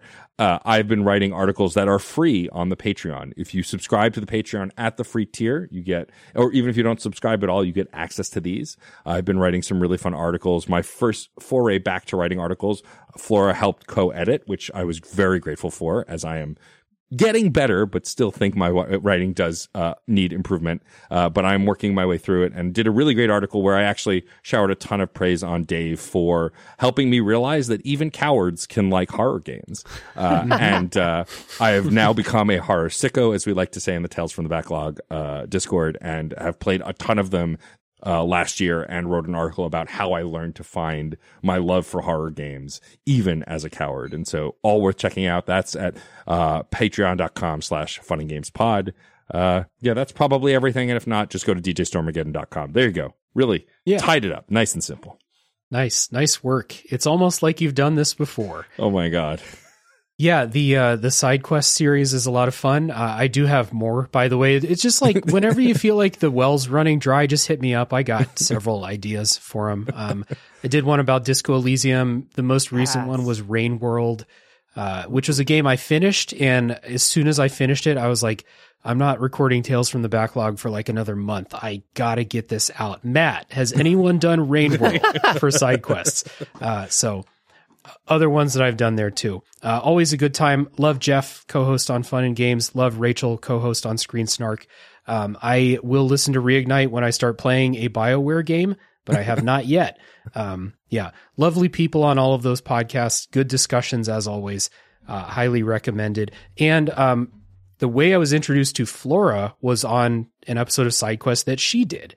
So I forget the game, but I remember listening to it and be like, "This person has good opinions. I should, I should invite her." Oh, yeah. If found, right? Yes, would've it was the a episode? found. Mhm. Okay, yeah, Yeah. yeah, yeah. So That's wonderful. Yeah, lots of good stuff out there. Um, between the three of us, more podcasts, more writing than anyone has time for. Uh, but it's all quality stuff. Uh, for this show, if you want to support, it's the same calls to action as always. You can leave a rating and review. Um, at the time of recording, Christmas is almost here. Uh, if you did not get me a Christmas present, you can rectify that by leaving a five star rating and review on Apple Podcasts, Spotify, or Podcast Addict. And while you're listening to the spoiler break music, you can go ahead and do the same for all the podcasts that Matt and Flora just talked about as well. Um, you can join the Discord server and join the discussion about the Yakuza series this week, as well as all sorts of other gaming, pop culture, life related topics. We have a wonderful community in there. I'm very proud of the community that uh, we've cultivated and that we we maintain. It's my favorite place to hang out online. And if you want to support monetarily, you can do that at patreon.com slash real Dave Jackson. You can vote in polls for what games I do on the show. You get bonus episodes. Uh, higher tiers have a bonus retro gaming show where I torture myself by playing old retro games. Most of them are fine. Most of them. Yeah, that's it. We're going to listen to some music, and when we come back, it's full spoiler time for Like a Dragon Gaiden, the man who erased his name.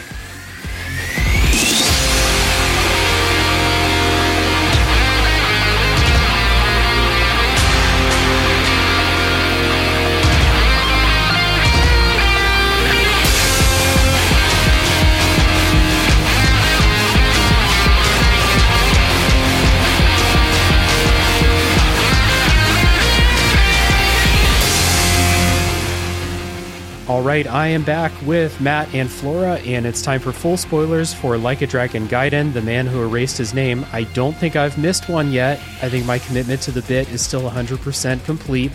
I also, just real quick before we start this, we are going to spoil part of the ending of Yakuza Like a Dragon. Um, we're going to spoil a big scene from that game. And just general Yakuza series spoilers, I think, are fair game here. I can't think of anything like we're not going to spoil the end of Yakuza 0 because that doesn't matter in this game. But like Right.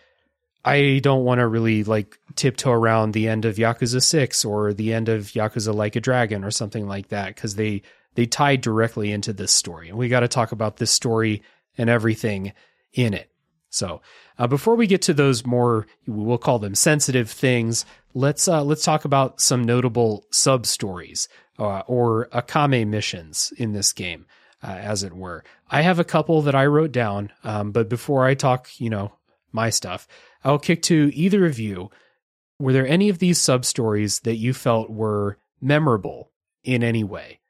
That sounded bad. I mean, like you know, memorable, funny, or emotional, or any anything like that. Yeah, so there are two that you don't have here that were memorable to me that unfortunately I won't remember the character names, but I remember the moments. So there's one that I think dates all the way back to zero, maybe, uh, with this older woman who like you first encounter her and she jumps you and like is pinned you to the floor. Oh uh, yeah, yeah. and claims that you're her lover. And then in this game turns up again with a fresh head of purple hair. Love it. And Uh-huh. like is pulling the same nonsense while also screwing up some spy mission you're on. And it like, you would think you'd be annoyed by her constantly messing with you, but honestly, it gets better and better. And then ends with her actually helping you out of a bind, which was my favorite part. So it was just absolutely charming. Uh, and then the other one is you agree to help this person with like this apartment that they're working in that's supposedly haunted. yeah. Uh, and like by people who died there. And the longer you're there, you then find out that actually he's the murderer who's been killing them and then tries to kill you. And you actually defeat him, you beat him up. And then like a supernatural kind of creepy thing happens, like hinting that there was actually a ghost, which they've Yeah. not really touched on here besi- in this franchise besides Dead Souls. So like that was really fun one. Um, also because it's the classic like young college student guy, kind of pathetic, pitiful, turns out to be a, um serial murderer. It was just kind of like a wild thing. Uh, so those are the two favorites that come to mind besides the ones that we're going to talk about that you brought. Yeah, like in the ghost one, um, at the end, first of all, any sub story where someone just thinks that Kiryu's this old man that they can just beat the shit out of, like, Yeah. what, he's canonically like 40, 40. years old or something like He's that. He's my age. He's Yeah. my age. And like everyone calls him old man. yeah, and everyone's like, ah, you're you're just such an old piece of shit. Like I can take you easily. uh, so the, he beats the shit out of them, and then yeah, at the end, the ghost writes like in lipstick or something or blood on the mirror, "Thank you." After Yeah. that's all over, so I was like, what? But eh, that's Yakuza. That old lady that pins you on the ground, she was my cabaret club superstar in Kiwami 2, Nice. uh, which is why I remember her. It sounds like you're evoking the Obitarian. I don't actually think I did this sub story, but when you were Yes. describing it, like Yeah. I'm completely brought to that point. yeah. Mhm. Um, Flora, did you have any that stuck out to you before I get into the three that I wrote down here? The only one that I would really want to to speak about is what's on your list, which is the Kaito related um, Okay, sub yeah. story. And and I think one of the reasons that stuck out to me is because I've played the Lost Judgment DLC, which is like Kaito Files, I believe is what it's called.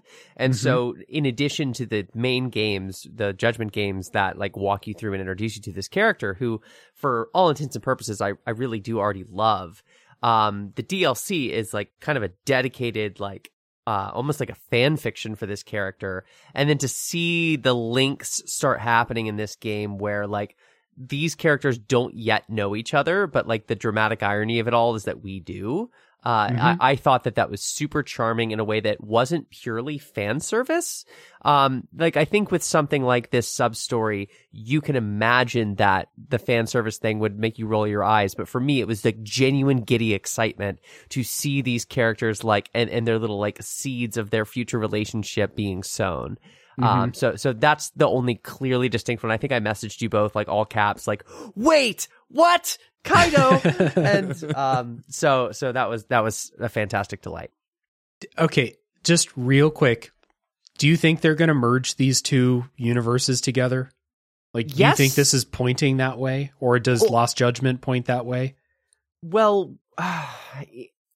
this canonically does link it, right? And Sure, there are yeah. a couple characters in Lost Judgment and uh, Yakuza Like a Dragon. I don't want to spoil anything, but like you will see a character cooking something in a kitchen with their back turned, and you will Okay. very, very clearly know, oh. I that was one of my party members in this game, and Hmm. um and those links have been there for at least a game or two. And if we're gonna go all the way back to your elevator pitch and say Yakuza six point five, I, I think you've answered your own question to some extent. Like Okay, yes, fair enough. I don't know what the significance of that is because I think what Ryu Ga Gotoku made very clear is they're going to divide this up into like, we're no longer doing brawler focused games. We're doing this turn based thing now. And yet immediately the games they've released since saying that publicly have all been the brawler types. Yeah. And so I don't know what to make of that element of your question. Like, like what is the future of the series in terms of what you're doing as a video game? Because I, I really was enamored with like a dragon, the turn-based thing. I thought that was one of the coolest things they could have done for the series. At the same time, I would be lamenting, uh, the loss of the brawler combat that I've grown to know and love over several games. So I kind of thought Judgment was going to split off in one section and be the brawler version of this. And like a dragon, as we're calling it now, would be the turn-based version of this. But I feel like this is like a clear like middle finger to that assumption in a way that Mhm. I can't quite resolve at this point in time. So that's Yeah. my speculation. Makes sense. Um, whatever direction they want to go, I'm sure it's going to be entertaining. Um, we this was the person I was talking about in the non spoiler part when I mentioned the the shirt that you'll never forget. I played five hours of Judgment like three years ago at least, and I recognized the shirt as soon as he was on screen. I was like, "That's that big motherfucker from Judgment." I Yep. I know that guy. Um, so they have they have like a little friendly rivalry. I just wrote this down because they're going around interviewing um, homeless people looking for gorillas is like their detective lead or whatever, and the homeless person. Uh, I put the screenshot in the notes here. Uh, he says, "Listen, I've been around the block a time or two, and I'll tell you something. You two are the most gorilla ass motherfuckers I've ever seen." And as soon as I saw that, I laughed and screenshotted it. The localizing again is fantastic, but good to see, fun to see those two characters that you know.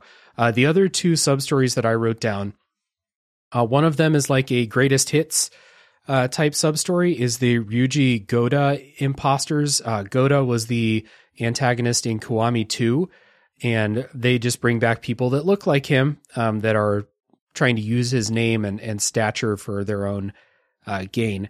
And I thought it was kind of a greatest hits type thing because Kiryu is angry at them for not respecting his legacy, which was weird to me. Goda was not a good person in that Yeah. game. He was terrible. Um, but Kiryu and the other people that he fights have this very like anime ass like mutual respect for other strong people, you know? Yeah. And I think that, that that's why he remembers that fondly. Uh, even though Goda was like endangering the woman that he loved in that story. So there was that one. And then there was a, a sub story about an orphanage scam Mhm. um, that was just a little bit of like Kiryu reflecting on how he was brought up. Like his father figure ran the orphanage that he was brought up in. His father figure was a Yakuza crime boss.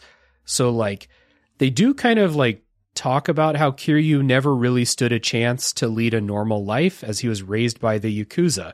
And they do kind of talk about that in that sub story. And there's a nice little resolution where Kiryu talks about how you can't choose who raises you, whether it's, you know, growing up in the crime family or anyone really.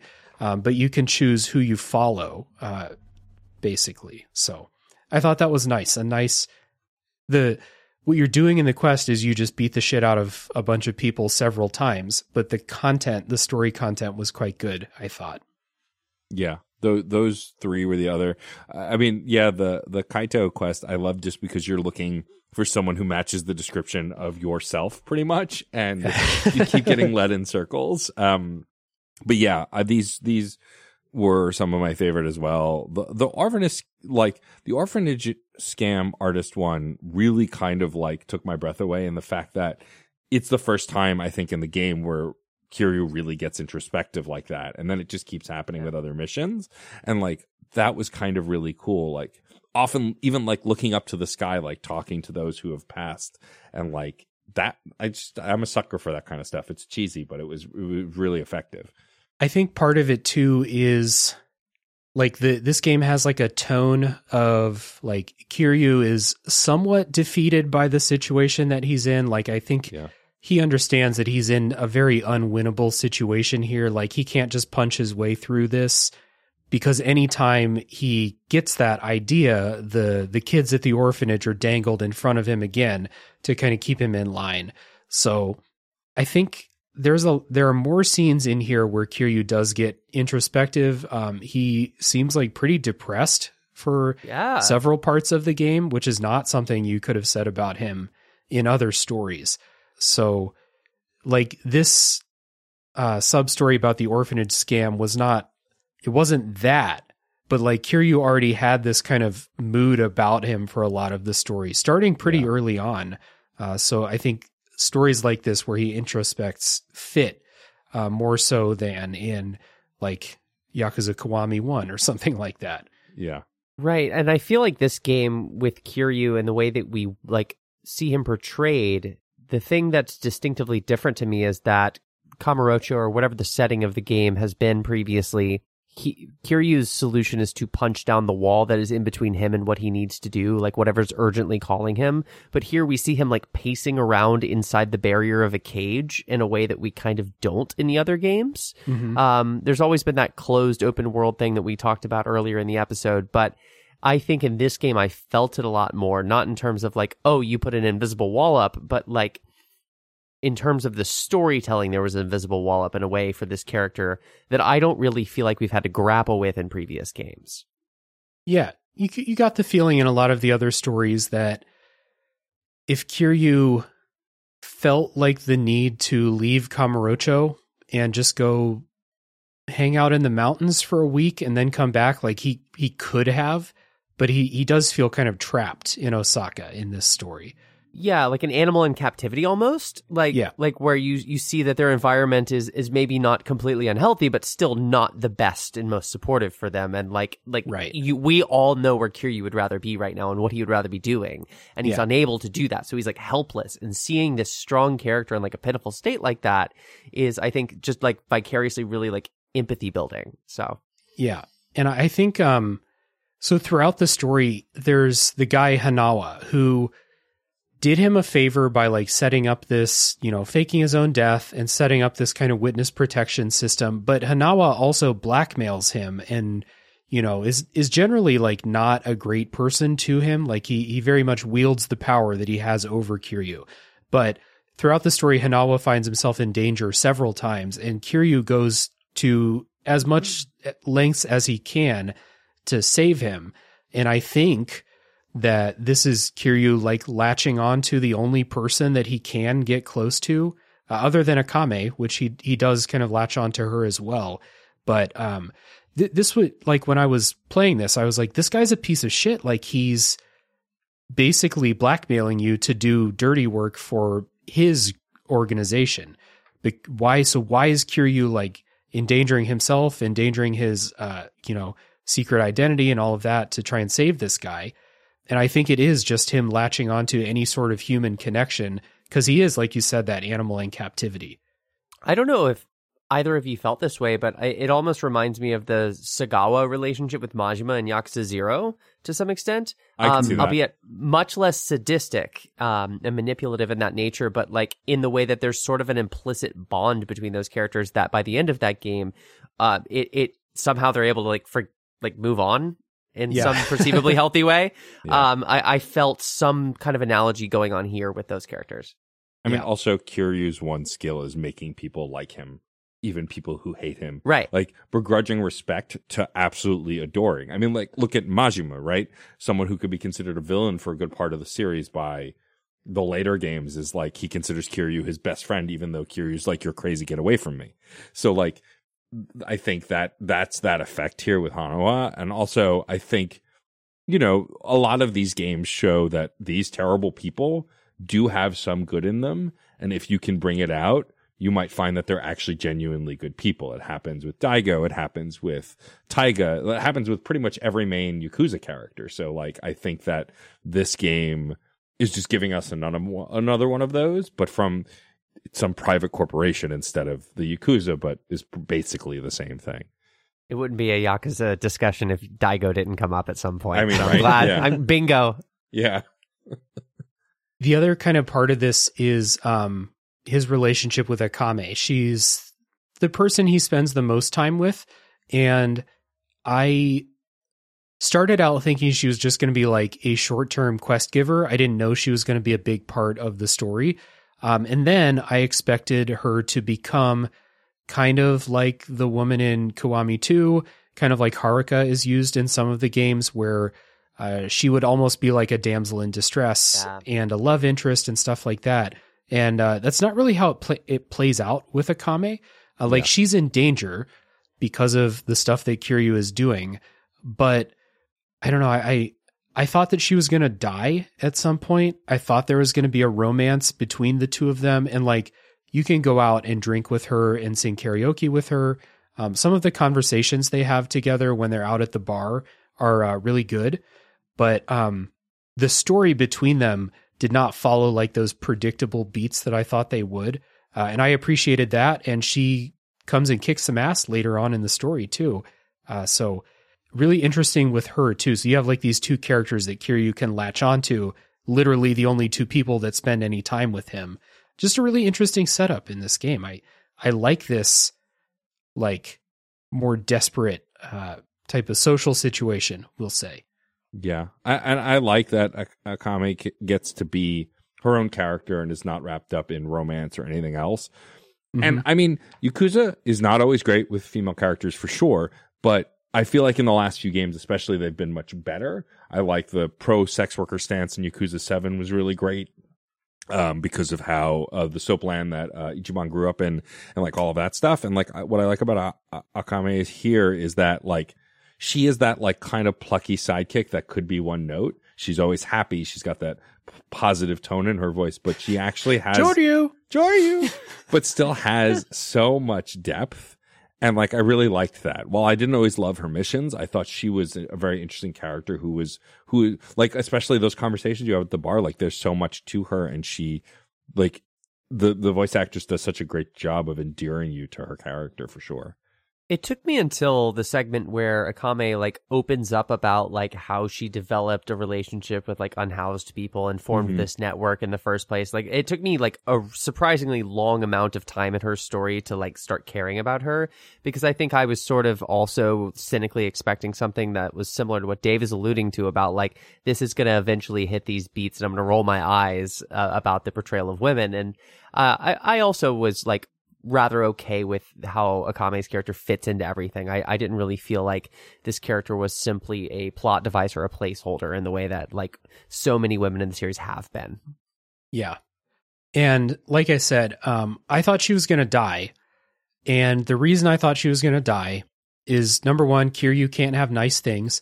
True. And number two, by the time I got maybe like halfway, 75% of the way through the story, and it became clear that Kiryu and Akame were getting closer, um, not romantic, but just closer together, I started to see those little burblings up through my muted words on Twitter of like, oh my God, the ending of this game fucked me up. And so I was like, okay, Akame is dead, 100%. If they're going to kill any character in the story, it's going to be her. Because again, Kiryu can't have nice things.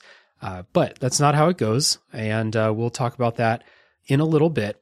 I think part of the thing with Kiryu too that I thought was uh, like nice, interesting characterization and um, kind of sets up where the story is headed. Um, I think way earlier in the episode, hours ago, I think Flora said something. You said something to the effect of like, "To what end are they doing all of this with Yeah, Kiryu?" Like, Um, uh, like the I think it was something, yeah, like like evolving into what right? from where he was at the end of six. something he says in here uh i it's during a conversation i think he's talking to hanawa um he's talking about the woman he used to love and he he says that he is thinking about his death um he says that he wants to go to hawaii and bury her ring and that he wants to leave japan before he dies and like this is levels of like thinking about the future that kiryu has never really shown before um it's always re- really immediate um, solving the problem in front of him by punching through a wall, uh, or trying to protect the people that are in danger because of him. Um, but he's thinking about his mortality here, and I think that part of his situation makes him think about that stuff in a way that maybe he didn't have to before. But I think that's what this is leading toward. Uh, this is what's on his mind. I think that's what this is leading toward. Yeah, I mean, I- think also like that's the big thing, right? Like we all as adults know we're adults when we start thinking and planning for the future because this, you know, part of childhood is not worrying about that stuff, being very much in the moment. Don't get me wrong, there are plenty of adults who are in the moment and don't know their ass from their elbow, but most well-adjusted adults are trying to plan for what's coming. And Kiryu was never that well-adjusted adult until I'd say the sixth, fifth and sixth games when he was thinking of, I mean, pretty much from the third game on, he's thinking of others. And as that Right. character grows, but like for sure in this game, like that line where he's talking about burying the ring, like, oh, not only is he thinking about his future, he is already assuming that he is going to die soon because he sees how his life is going. And that's just not a thing he ever did. Even in the situations where he'd rather die than let someone else get hurt, there was no, and if I die here, here's what happens. In those moments in the previous games, it was always, I'll die here doing what's right and nothing else matters. And he's not Mhm. thinking like that anymore. And this game really highlights that. Yeah, it's it's that's part of the reason why one of the big things I mentioned early very early on in the episode that I love about this game is a, a different look at Kiryu's character um, than we usually get. And I think that they pulled all this stuff off really well. And like from a writing perspective, and of course from a voice acting perspective, uh, done really well. Um, this is going to be a big jarring tonal shift here, but there's one fun thing before we talk about like a couple of big things that happen in the story. One super memorable moment in the arena that I don't feel like I could not mention and be happy about it. So, um, I think this is a main story quest. It's very early in the arena. It's when they are reenacting like famous moments throughout the series in the arena. It's part of what gave me like this clip show type vibe from the story. And they reenact uh, Nishiki's mob versus Kiryu from Yakuza Kiwami from the end. The one where he fights a million people in front of the uh, Millennium Tower. There's there's a guy. First of all, there's a guy. You fight a guy dressed like Kiryu, and he he gives this uh this line where he says like "Come and get me" or something like that, and Kiryu's like, "I do not sound like that," and that was gag- very funny. That gag is always funny in any game. Yeah.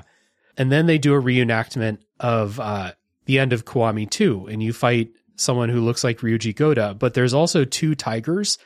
And um, fighting the tigers has become something that happens in most of the games at this point, Yeah. but it never gets old. No. It always comes at an unexpected time, and it's like, oh shit, okay, it's tiger time. Um, yeah. in uh Yakuza Like a Dragon, you fight the tigers like inside of a burning bathhouse. Like, Yeah. why are there tigers in there in the first place? You know? Yeah. Why aren't there in other games? Yeah. What is wrong with the rest of the video game industry? Why am I not fist fighting tigers in Dark Souls? I suppose Yeah. you can. I mean, in the preview images of Infinite Wealth, we know that you fight. It looks like a giant ass shark. So like, Oh, yeah. clearly, so like clearly they are not letting that go. We're still going to fight some wild animals in that game too. Yeah. Hell yeah.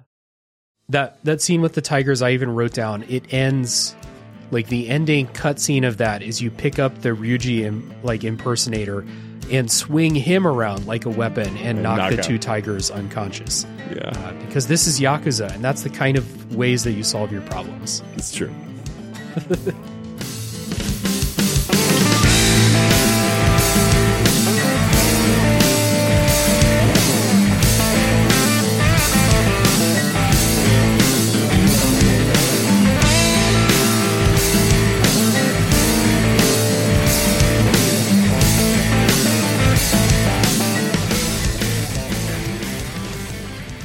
Let's uh, let's talk about these two big story things. One of them I think is like fuck yeah, awesome, and then we'll talk about the ending.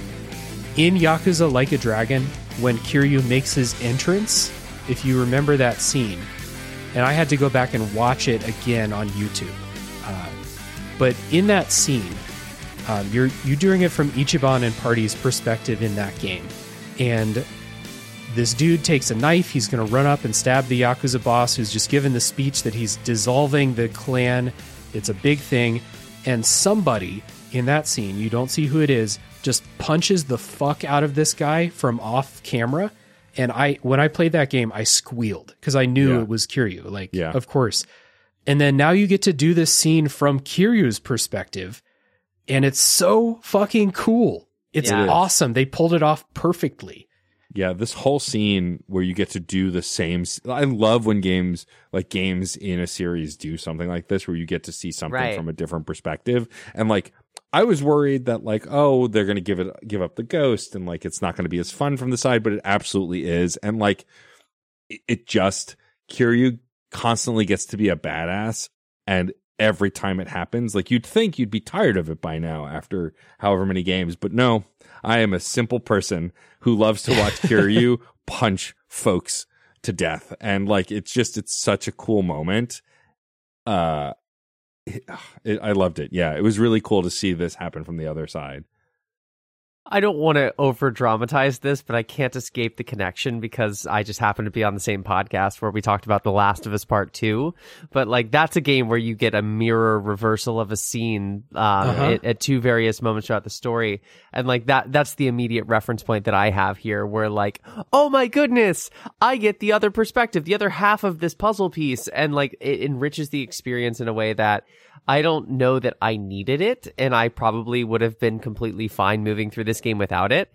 But for me, like that was fan service that served a purpose and worked. Like like Yeah. it was well delivered. It wasn't just oh big room of forty people to fight. It like the scene felt more impactful seeing the other side of it. So put yourself in the shoes of somebody who played Yakuza 6 and then thought Kiryu was gone forever, like I did, Yeah. and then played Yakuza Like a Dragon, and Kiryu shows up during this brawl, but you don't know why he's there. They don't really talk about it throughout the rest of that because you have this burgeoning like mentor mentee type of thing between him and Ichiban that takes like the focus for good reason. It's great but now you get to see why he was there. And I think like the point of this game is to show you why Kiryu came back, yeah. Why he's there, and why he's in infinite wealth going forward. And so like this is the part. The the whole game is leading up to you have the we we haven't talked about the plot, but it's a bunch of um, backstabbing and stuff over the plan to dissolve the Yakuza clans uh, or decentralize them at the very least. Um, there's a lot of people that are going to be pissed about that. So Kiryu is there as kind of security for this clan chief who's giving the speech. But in Like a Dragon, that scene is is incredible. Like I said, I squealed like a little kid when I saw the punch because I knew only one man could throw that punch. Um, but now you get to see the other side of it, and yeah, I totally agree, Flora. It's fan service, but it's perfect fan service. Yeah, I mean, it's funny. Like, I'm going to use this opportunity to talk a little bit about Yakuza Like a Dragon. And like, the first time I actually squealed is the boss fight. And we're spoiling stuff from that game we mentioned, but I'm just reiterating. I'm spoiling a major Yeah. boss fight. But when Taiga and Majima come down those stairs, Mm. like, I literally squealed. The highest pitched squeal, and um, one of my good friends, Rebecca Valentine, had already gotten to that point and had recently become a Yakuza fan and had been alluding to it. So when I got to it, I just DM'd her in all caps, Oh my God, it's fucking Majima. And like lost my mind. It's one of my favorite songs in the entire soundtrack. I listen to it all the time. And so like after that moment happened, and then my best line, my favorite line ever, which is when Daigo breaks up the fight and then he goes, What are you doing, boss? I was just about to go all out like a child. Like Majima was just bummed.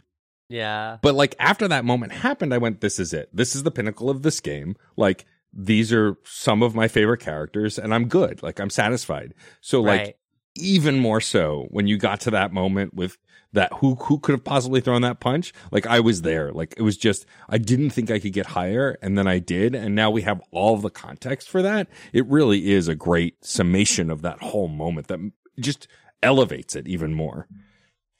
And I don't know if y'all felt this way when playing Like a Dragon, but the reprisal of the core series characters that happens felt very like totemic to me in a sense of like I wasn't really getting a three dimensional version of this character. I was getting like an avatar that represented this character idea that I had. yeah Um, and because you kind of only get them in like major combat moments, and then they become like summons, for lack of a better term, and it, you're you're not really like spending time with them, Right. emotionally developing them, or like learning about like, hey, what have you been up to? Um, and so so I think the the layer of appreciation for me is is a little bit of like groundwater in the sense of, oh, okay, I I now have like the emotional dimension that wasn't there originally in the game that like this game now just supplements and i find that to be like really effective Yeah.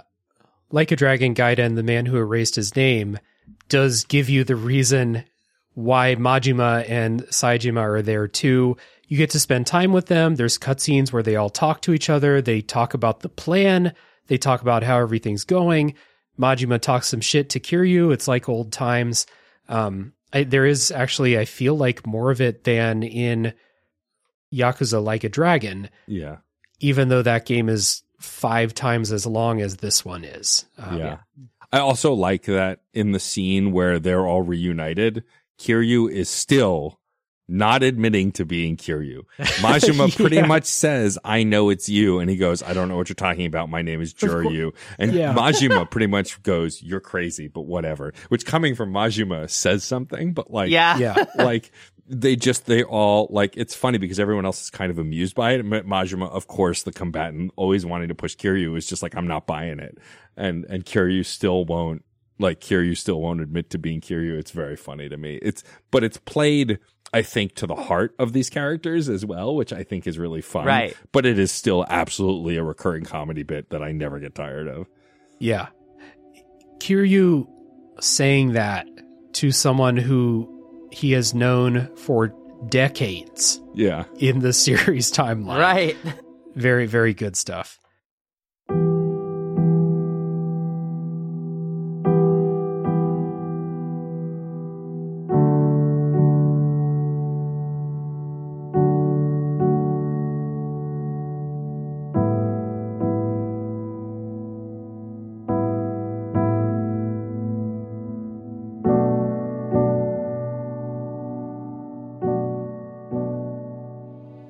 Yeah. So the kind of continuation of Kiryu's security job plays out where this this this Yakuza member who just will not give it up, basically, like all of your characters and everyone on their side are you're down with the plan of decentralizing uh, the Yakuza. Um, it's just it's just too hard with all the new regulations and that that that pesky new mayor in Tokyo that's the villain in Yakuza Like a Dragon and all of that. Um, so you fight this guy. Uh, it's the final boss. I kept, you know, missing that counter and dying instantly. Um, but that fight, I think, is really fun just to shout it out as like a, a spectacle, you know, moving from location to location. And the way that you move from location to location is by like punching somebody off of a balcony or jumping on a chandelier and, you know, spectacle stuff like that. Um, I only say that because this is Kiryu's job that he's on for Hanawa, and by completing this, Hanawa gives Kiryu a reward. Uh, when he goes back to the monastery, he's just out there chain smoking, you know, meditating. Um, and this ending uh, is unexpected. Like, I did not expect this from this series uh, to play out the way it did. And uh, I, I think that this is one of the most effective scenes that they've ever done in the Yakuza series, which is saying something in a game that, like, quote, didn't need to exist, I think. So, what it is, and then we'll we'll get reactions and everything. Uh, for those just playing along at home, from the very beginning, Kiryu's whole purpose for agreeing to this like hidden identity and like changing his name and all of this stuff the sole purpose of this was to keep these kids safe. Uh, if everyone thinks he's dead, then no one can use the kids at the orphanage in Okinawa as leverage against Kiryu. So he obviously can't contact them. Um, and that includes Haruka, who's his adopted daughter, and Haruto, who is his adopted grandson now, uh, who you think he'd want to spend some time with. So the reward that Hanawa gives him is a hidden camera recording of the, the kids that live at the orphanage. Um, they're all grown up. Yakuza 3 was a long time ago. And they're going to, the camera is set up on Kiryu's grave in Okinawa. And so he shows Kiryu a recording of the kids going to visit the grave. And then I'm like, I have a well of emotion recounting this. So Yeah. a few of the kids see like a, a glint from the, the lens. They go over to check it out and they see it's a camera and they in- immediately deduce that it's connected to him somehow. And so they're kind of like, well, he might be watching. We think he's dead, but he might be watching. So we might as well just kind of give him the rundown on how everybody's doing. And so they just kind of like go kid by kid and just say, like, oh, you know, this kid's going to college. This kid's doing whatever. This kid's doing this at the orphanage. Um, they're all like teenagers or like young adults now. And it starts out like as soon as Kiryu sees it, he just like, oh, fuck. And Yeah. this plays out and he is just bawling his fucking eyes out all over this iPad that's showing this recording. And boy, when I tell you I have not cried like that in a very long time, good God. Yeah, same. I I was playing it alone at home during the day. My spouse was at work, and I Like, so first of all, credit where credit's due that uh Kuroda ugly cries. He literally does what Yeah, Kiryu's yeah, yeah. doing. Like he is It's Yeah. very ugly good. crying, sniffling, snot. Like it's it's when someone ugly cries because they are devastated, that performance portrays that. And the minute the first teardrop hits that iPad, I'm weeping. And then the minute the minute Coda uh, Kuroda is ugly crying, I am loudly ugly crying, much to the dismay of my puppy Otis, like confused at why I'm so upset. But I was inconsolable the entire time watching this scene through tears. And I was so affected by it that my spouse, who I love and will, even if not interested in the game that I've played, like it's not a game that they're interested in, if it affected me, will listen to me talk about it. And I got to explain to them why this meant so much, which just made me cry more. Like. I I I cry at these games all the time. There are plenty of deaths and pivotal moments in many of the games that make have made me cry. Dave and I joke about it all the time on other on the other episode we did and all, all all sorts of other things, but nothing hit me as hard as this and absolutely made everything else worth it. It doesn't justify like any mechanical issues or like how it's bloated, but narratively and its place in the legacy, this scene absolutely did that, and I I was a wreck. Like I hadn't been this messed up since to bring it back to something that relates to all of us, The Last of Us 2. When I finished The Last of Us 2, I literally had to sit silently in a room for like a long time to the point like, we were living in a different place. I was in the basement at the time. Sarah was concerned because like I just had didn't know what to do with myself. And this also gave me this kind of powerful emotion that I just spent hours processing. I cry at basically everything always. and so part of me wants to diffuse this this intensity by by acknowledging that like I'm a weepy wreck at all occasions, but in particular, I agree with you Matt that this one had me loudly ugly crying and I found that to be really astonishing given how I felt about the rest of the game. Yeah. Yeah. I didn't think this game had it in it. And yet, this scene that we're talking about with like the tears on the iPad is kind of a top five sort of feeling of just like, oh my God, they nailed it. Mhm. Like every component of this scene from the framing and how long it took the camera to actually show Kiryu's face once he started crying. And the fact that we learned that he's crying like more than just like being broken up by seeing like, like the evidence on the iPad of the teardrops, like all of that stuff worked incredibly well for me. And I'm a sucker in all narratives, but specifically video games have taught me this about myself that characters can die, characters can break up, other tragedies can happen, and and they can evoke emotion in me. But the things that get me the most are like after watching a forest burn down, you see one flower sprout up and bloom, like that little promise of hope. That little like redemptive part against and despite all of the suffering that you've just looked back at, like I don't think Kiryu needed to suffer here in this game. I don't think that like he is as trapped as he thinks he is with the situation.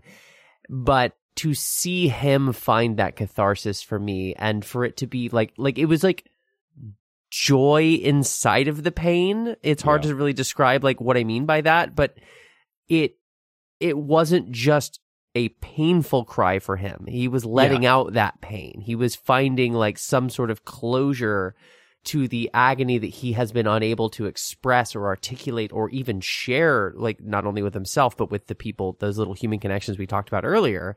So, um, I like this is the type of scene that will just absolutely fuck me up Yeah. and uh, it delivered at this point in the narrative was one of the most effective emotional deliveries um, of any Yakuza game for me. And I, it's weird to square those two things together. I didn't love this game. I have a lot of issues with it. This scene, no complaints. Yeah. I think you nailed it. It's not that he's angry at his situation. He is angry, but it's not just that he's angry at the situation. He's like so, cause he has had no contact with them. He's just so happy that they're doing well. Yeah. Um, cause they're, they're telling about how the kids are succeeding. Um, Yeah. everyone that he cares about and like they hear about how Haruto is growing up and stuff like that. So like there's that happiness like that they're okay and that they're thriving along with the frustration that he feels like he's trapped and he can never uh, go see them and spend time with them again. I expected some kind of gut punch because this the series hits you with lots of them. Yeah. I cried at the end of Yakuza Zero. Uh, I cried at the end of Yakuza Kiwami 2 because it didn't work out the way I wanted it to. Um, I cried at the end of Like a Dragon because Ichiban's voice performance at the end of that game is so powerful and emotional. Uh, Yeah. What he's talking about, like the content of it didn't affect me so much as the the power in the voice acting. But this one is so so much quieter. Like it's not this big explosive thing. Like nobody died. This is a happy thing that's happening. But the voice performance, the fact that, uh, like you said, Flora, it's waterworks from this character who like is like the face of stoicism and, um, you know, he doesn't always have things under control, but you always get the feeling that he's going to get it under control. And this is something that's just so far out of his control, or at least he feels that way. Uh, I don't think I've cried this hard since a pet died. Like it was like that level of, uh, like when I say I cried at things like a couple of tears, I will choke up, stuff like that. This was actually like, no, no, you're crying. You're crying, crying during this. Yeah. Um, and I think it's because they managed to hit all of these emotional angles to the scene and then Kur- with the writing, the way they set it up.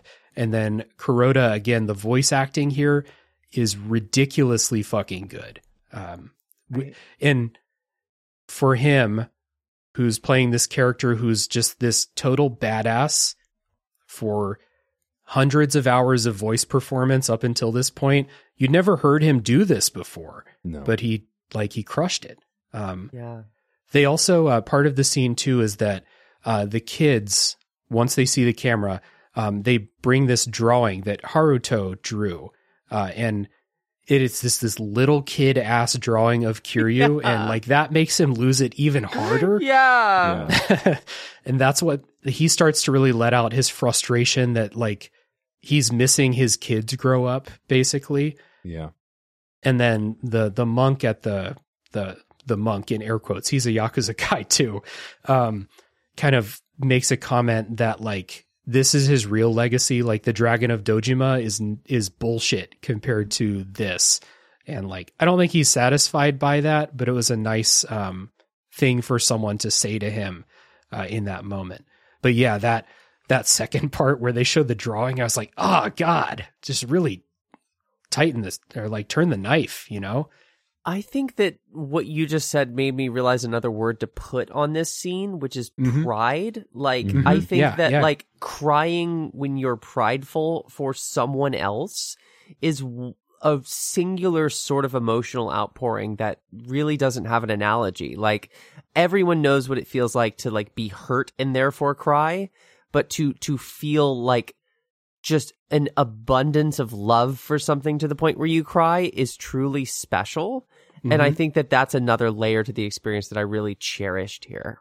Yeah.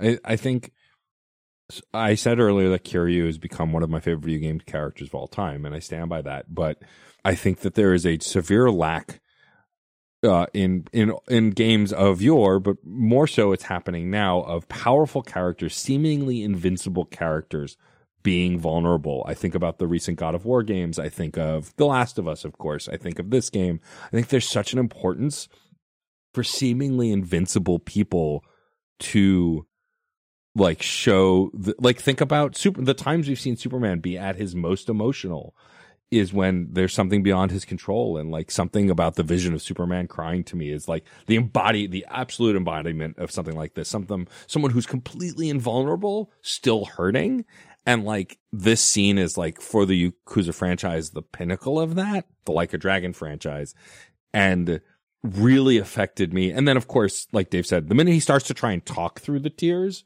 Yeah. that made it worse for me because I've Yeah. because because it's a feeling I've had. I'm someone who grew, I'm an empath. I grew up emotional. I cried over the drop of a hat as a kid, and so th- seeing someone I respect, care for, and really like this vulnerable just immediately destroys me in a way, like you said, Flora, like the bittersweet happiness almost makes this scene more emotional than any death or anything else. Yeah. Um, It- I was gonna say it reminds me of I saw Guardians of the Galaxy three the same year that I played this game, and like the end of that movie is a celebration, and I wept through it. Mm. Like I won't spoil for those who may not have seen it, but like I wept, and I think those happy like moments of small hope, like you said, really do fuck me up way worse than any death or like great tragedy in the in a different way. Yeah. So like from my perspective, I I spent a good portion of this game thinking that the big explosive thing that uh, people were crying over was that Akame was going to die, and just thinking about like how that would have hit me compared to this, I it it would it's night and day. You know, a, a character that I like dying, but you know, a relatively minor character. You would see something like that and maybe it would affect you emotionally. Maybe you would just go, ah, well, that really sucks that, Yeah. that that's how it played out.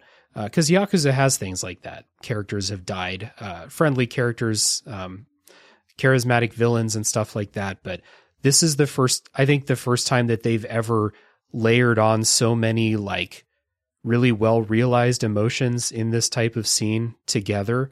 Um, and it's, you know, it's the reason that I forget which one of you said it, but to me, this scene justifies the entire game. It was all leading up to this scene, and I think there was good stuff along the way that I made sure I wanted to point out.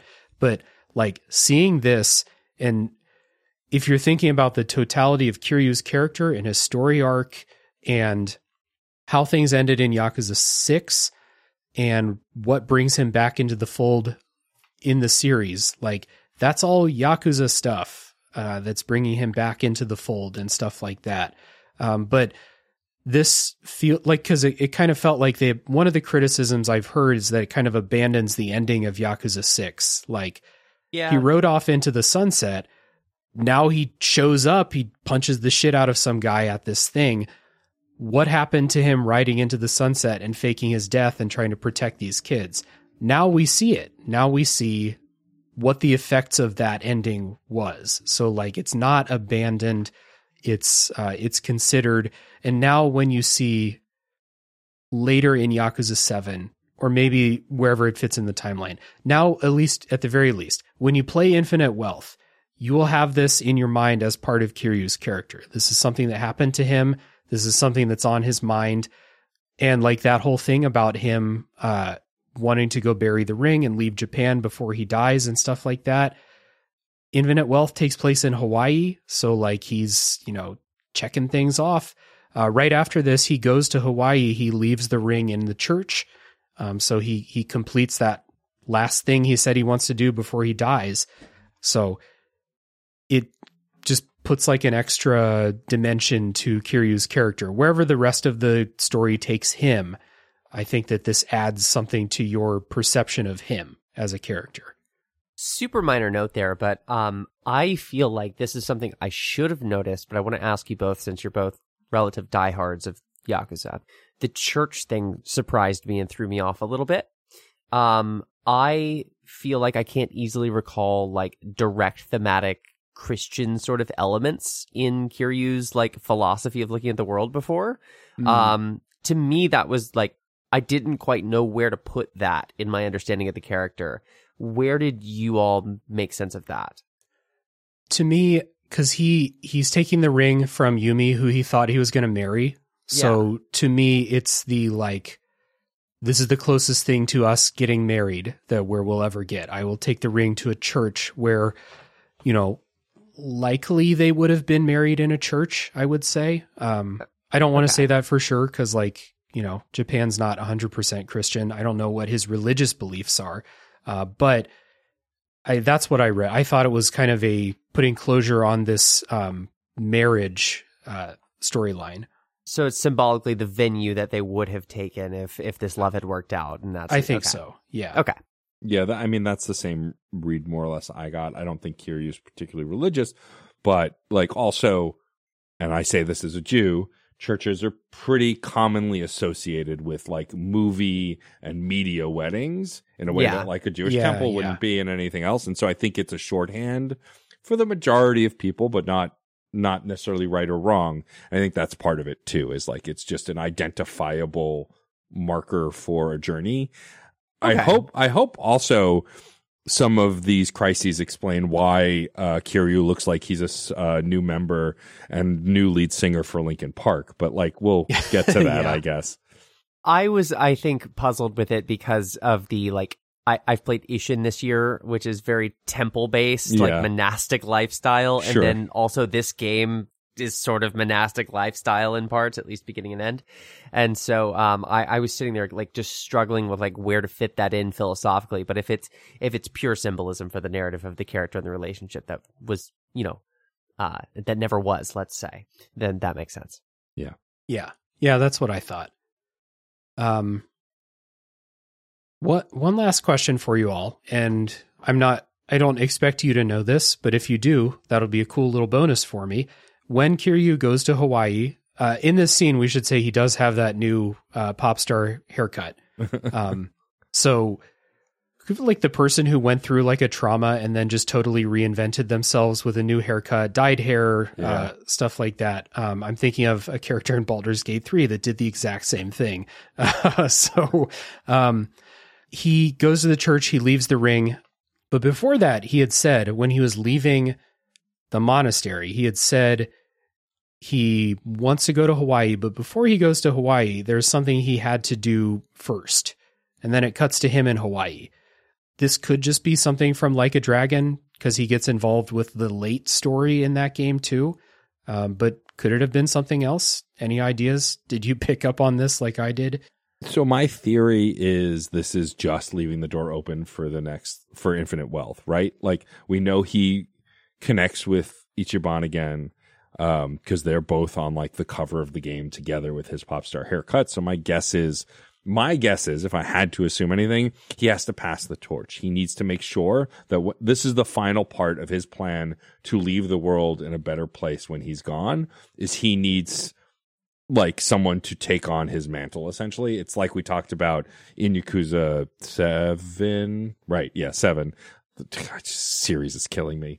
Uh that they kind of pa- he kind of passes the torch in that game. I think that's what he has to do. He wants to find ichiban and be like here's what you need to do. Here's what you should know kind of a thing. I think he wants to officially pass on the responsibilities of saving the yakuza world. Some like more eloquently than that but that's my theory at least part of me is still chewing on the question of like why we are getting this game in the first place and specifically like if anyone feels that this game robs Yakuza 6's ending of the impact that it established for Kiryu's character and like this is like now the new definitive stopping point for that like stepping stone into uh, infinite wealth I wonder like why is the final scene orphanage related like obviously this has been the sort of um sort of Damocles being held over him this entire game.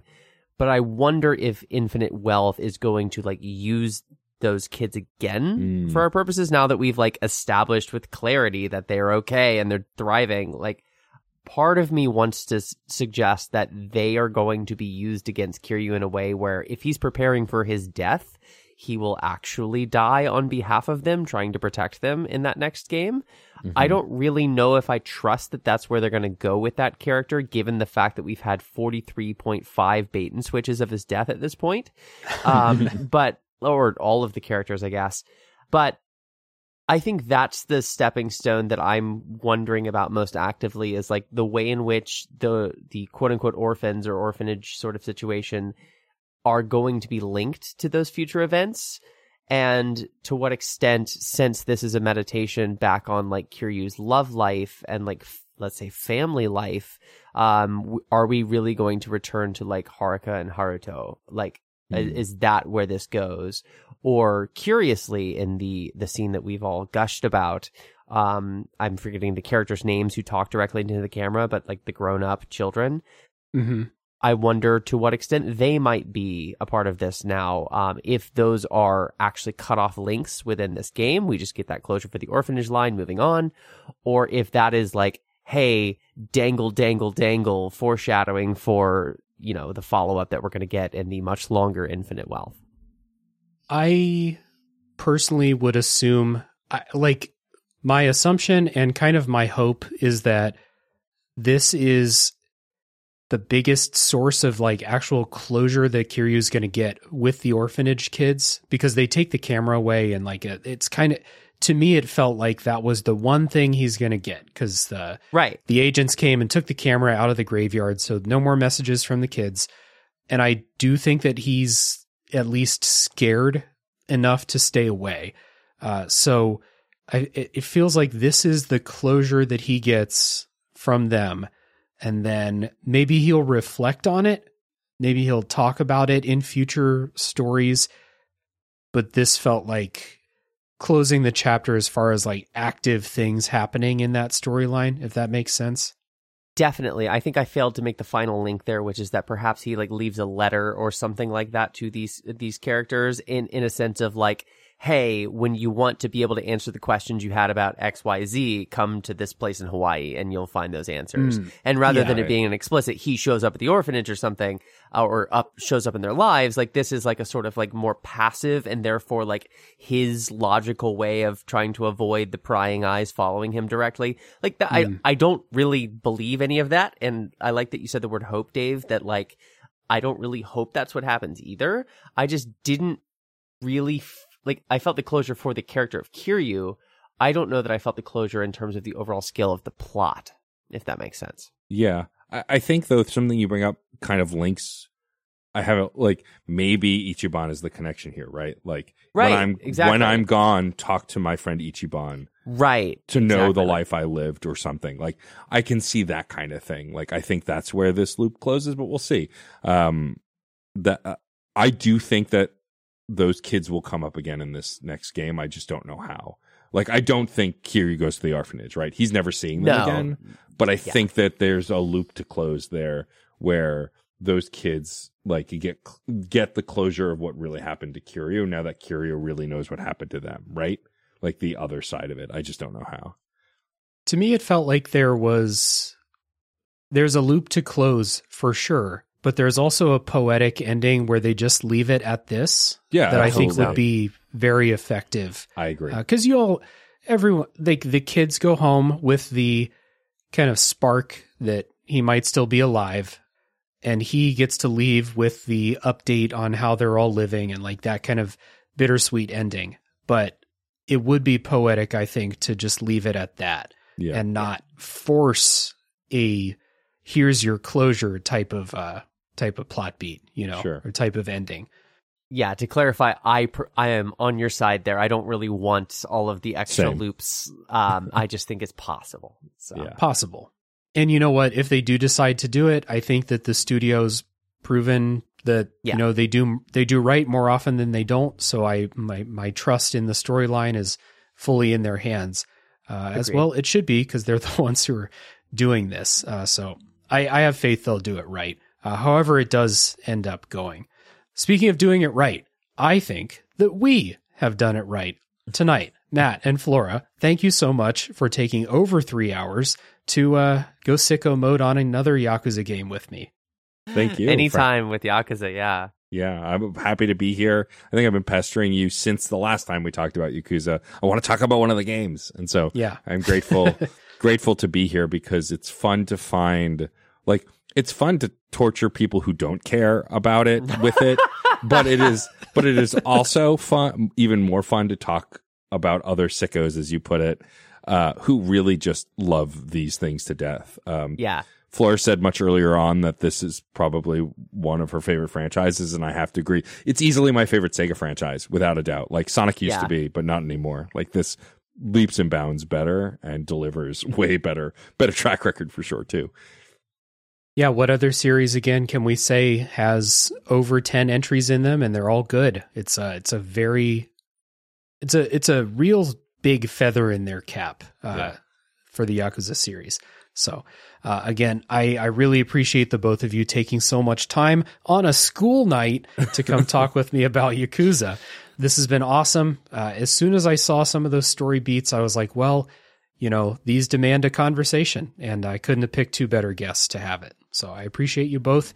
Um, anyone still listening, MVPs, we appreciate you. and uh, another call for you to go check out everything that Matt and Flora do, whether it's on Fun and Games, Screen Snark, Reignite for Matt. Uh, and Matt's writing on Patreon, good stuff there. And then Flora's writing on Epilogue Gaming and podcasting on Left Behind Game Club. All just such quality content. Maybe go check out that Yakuza series, uh, Zero series on Left Behind Game Club if you're itching for more Yakuza content. So, with that, I will say goodnight for tonight. And once again, thank you everybody for listening. Tune in next week for the next game to come out of the backlog. As days go by, everything has changed. Nobody knows me, remembers me anymore. I'm fading away, even I don't belong to you. Those days are far behind, but I pray you're happy now. Serenity in your mind. I'm leaving right now. Hold you in my arms, such a precious heavenly time. Losing my name, but I can't stop loving you.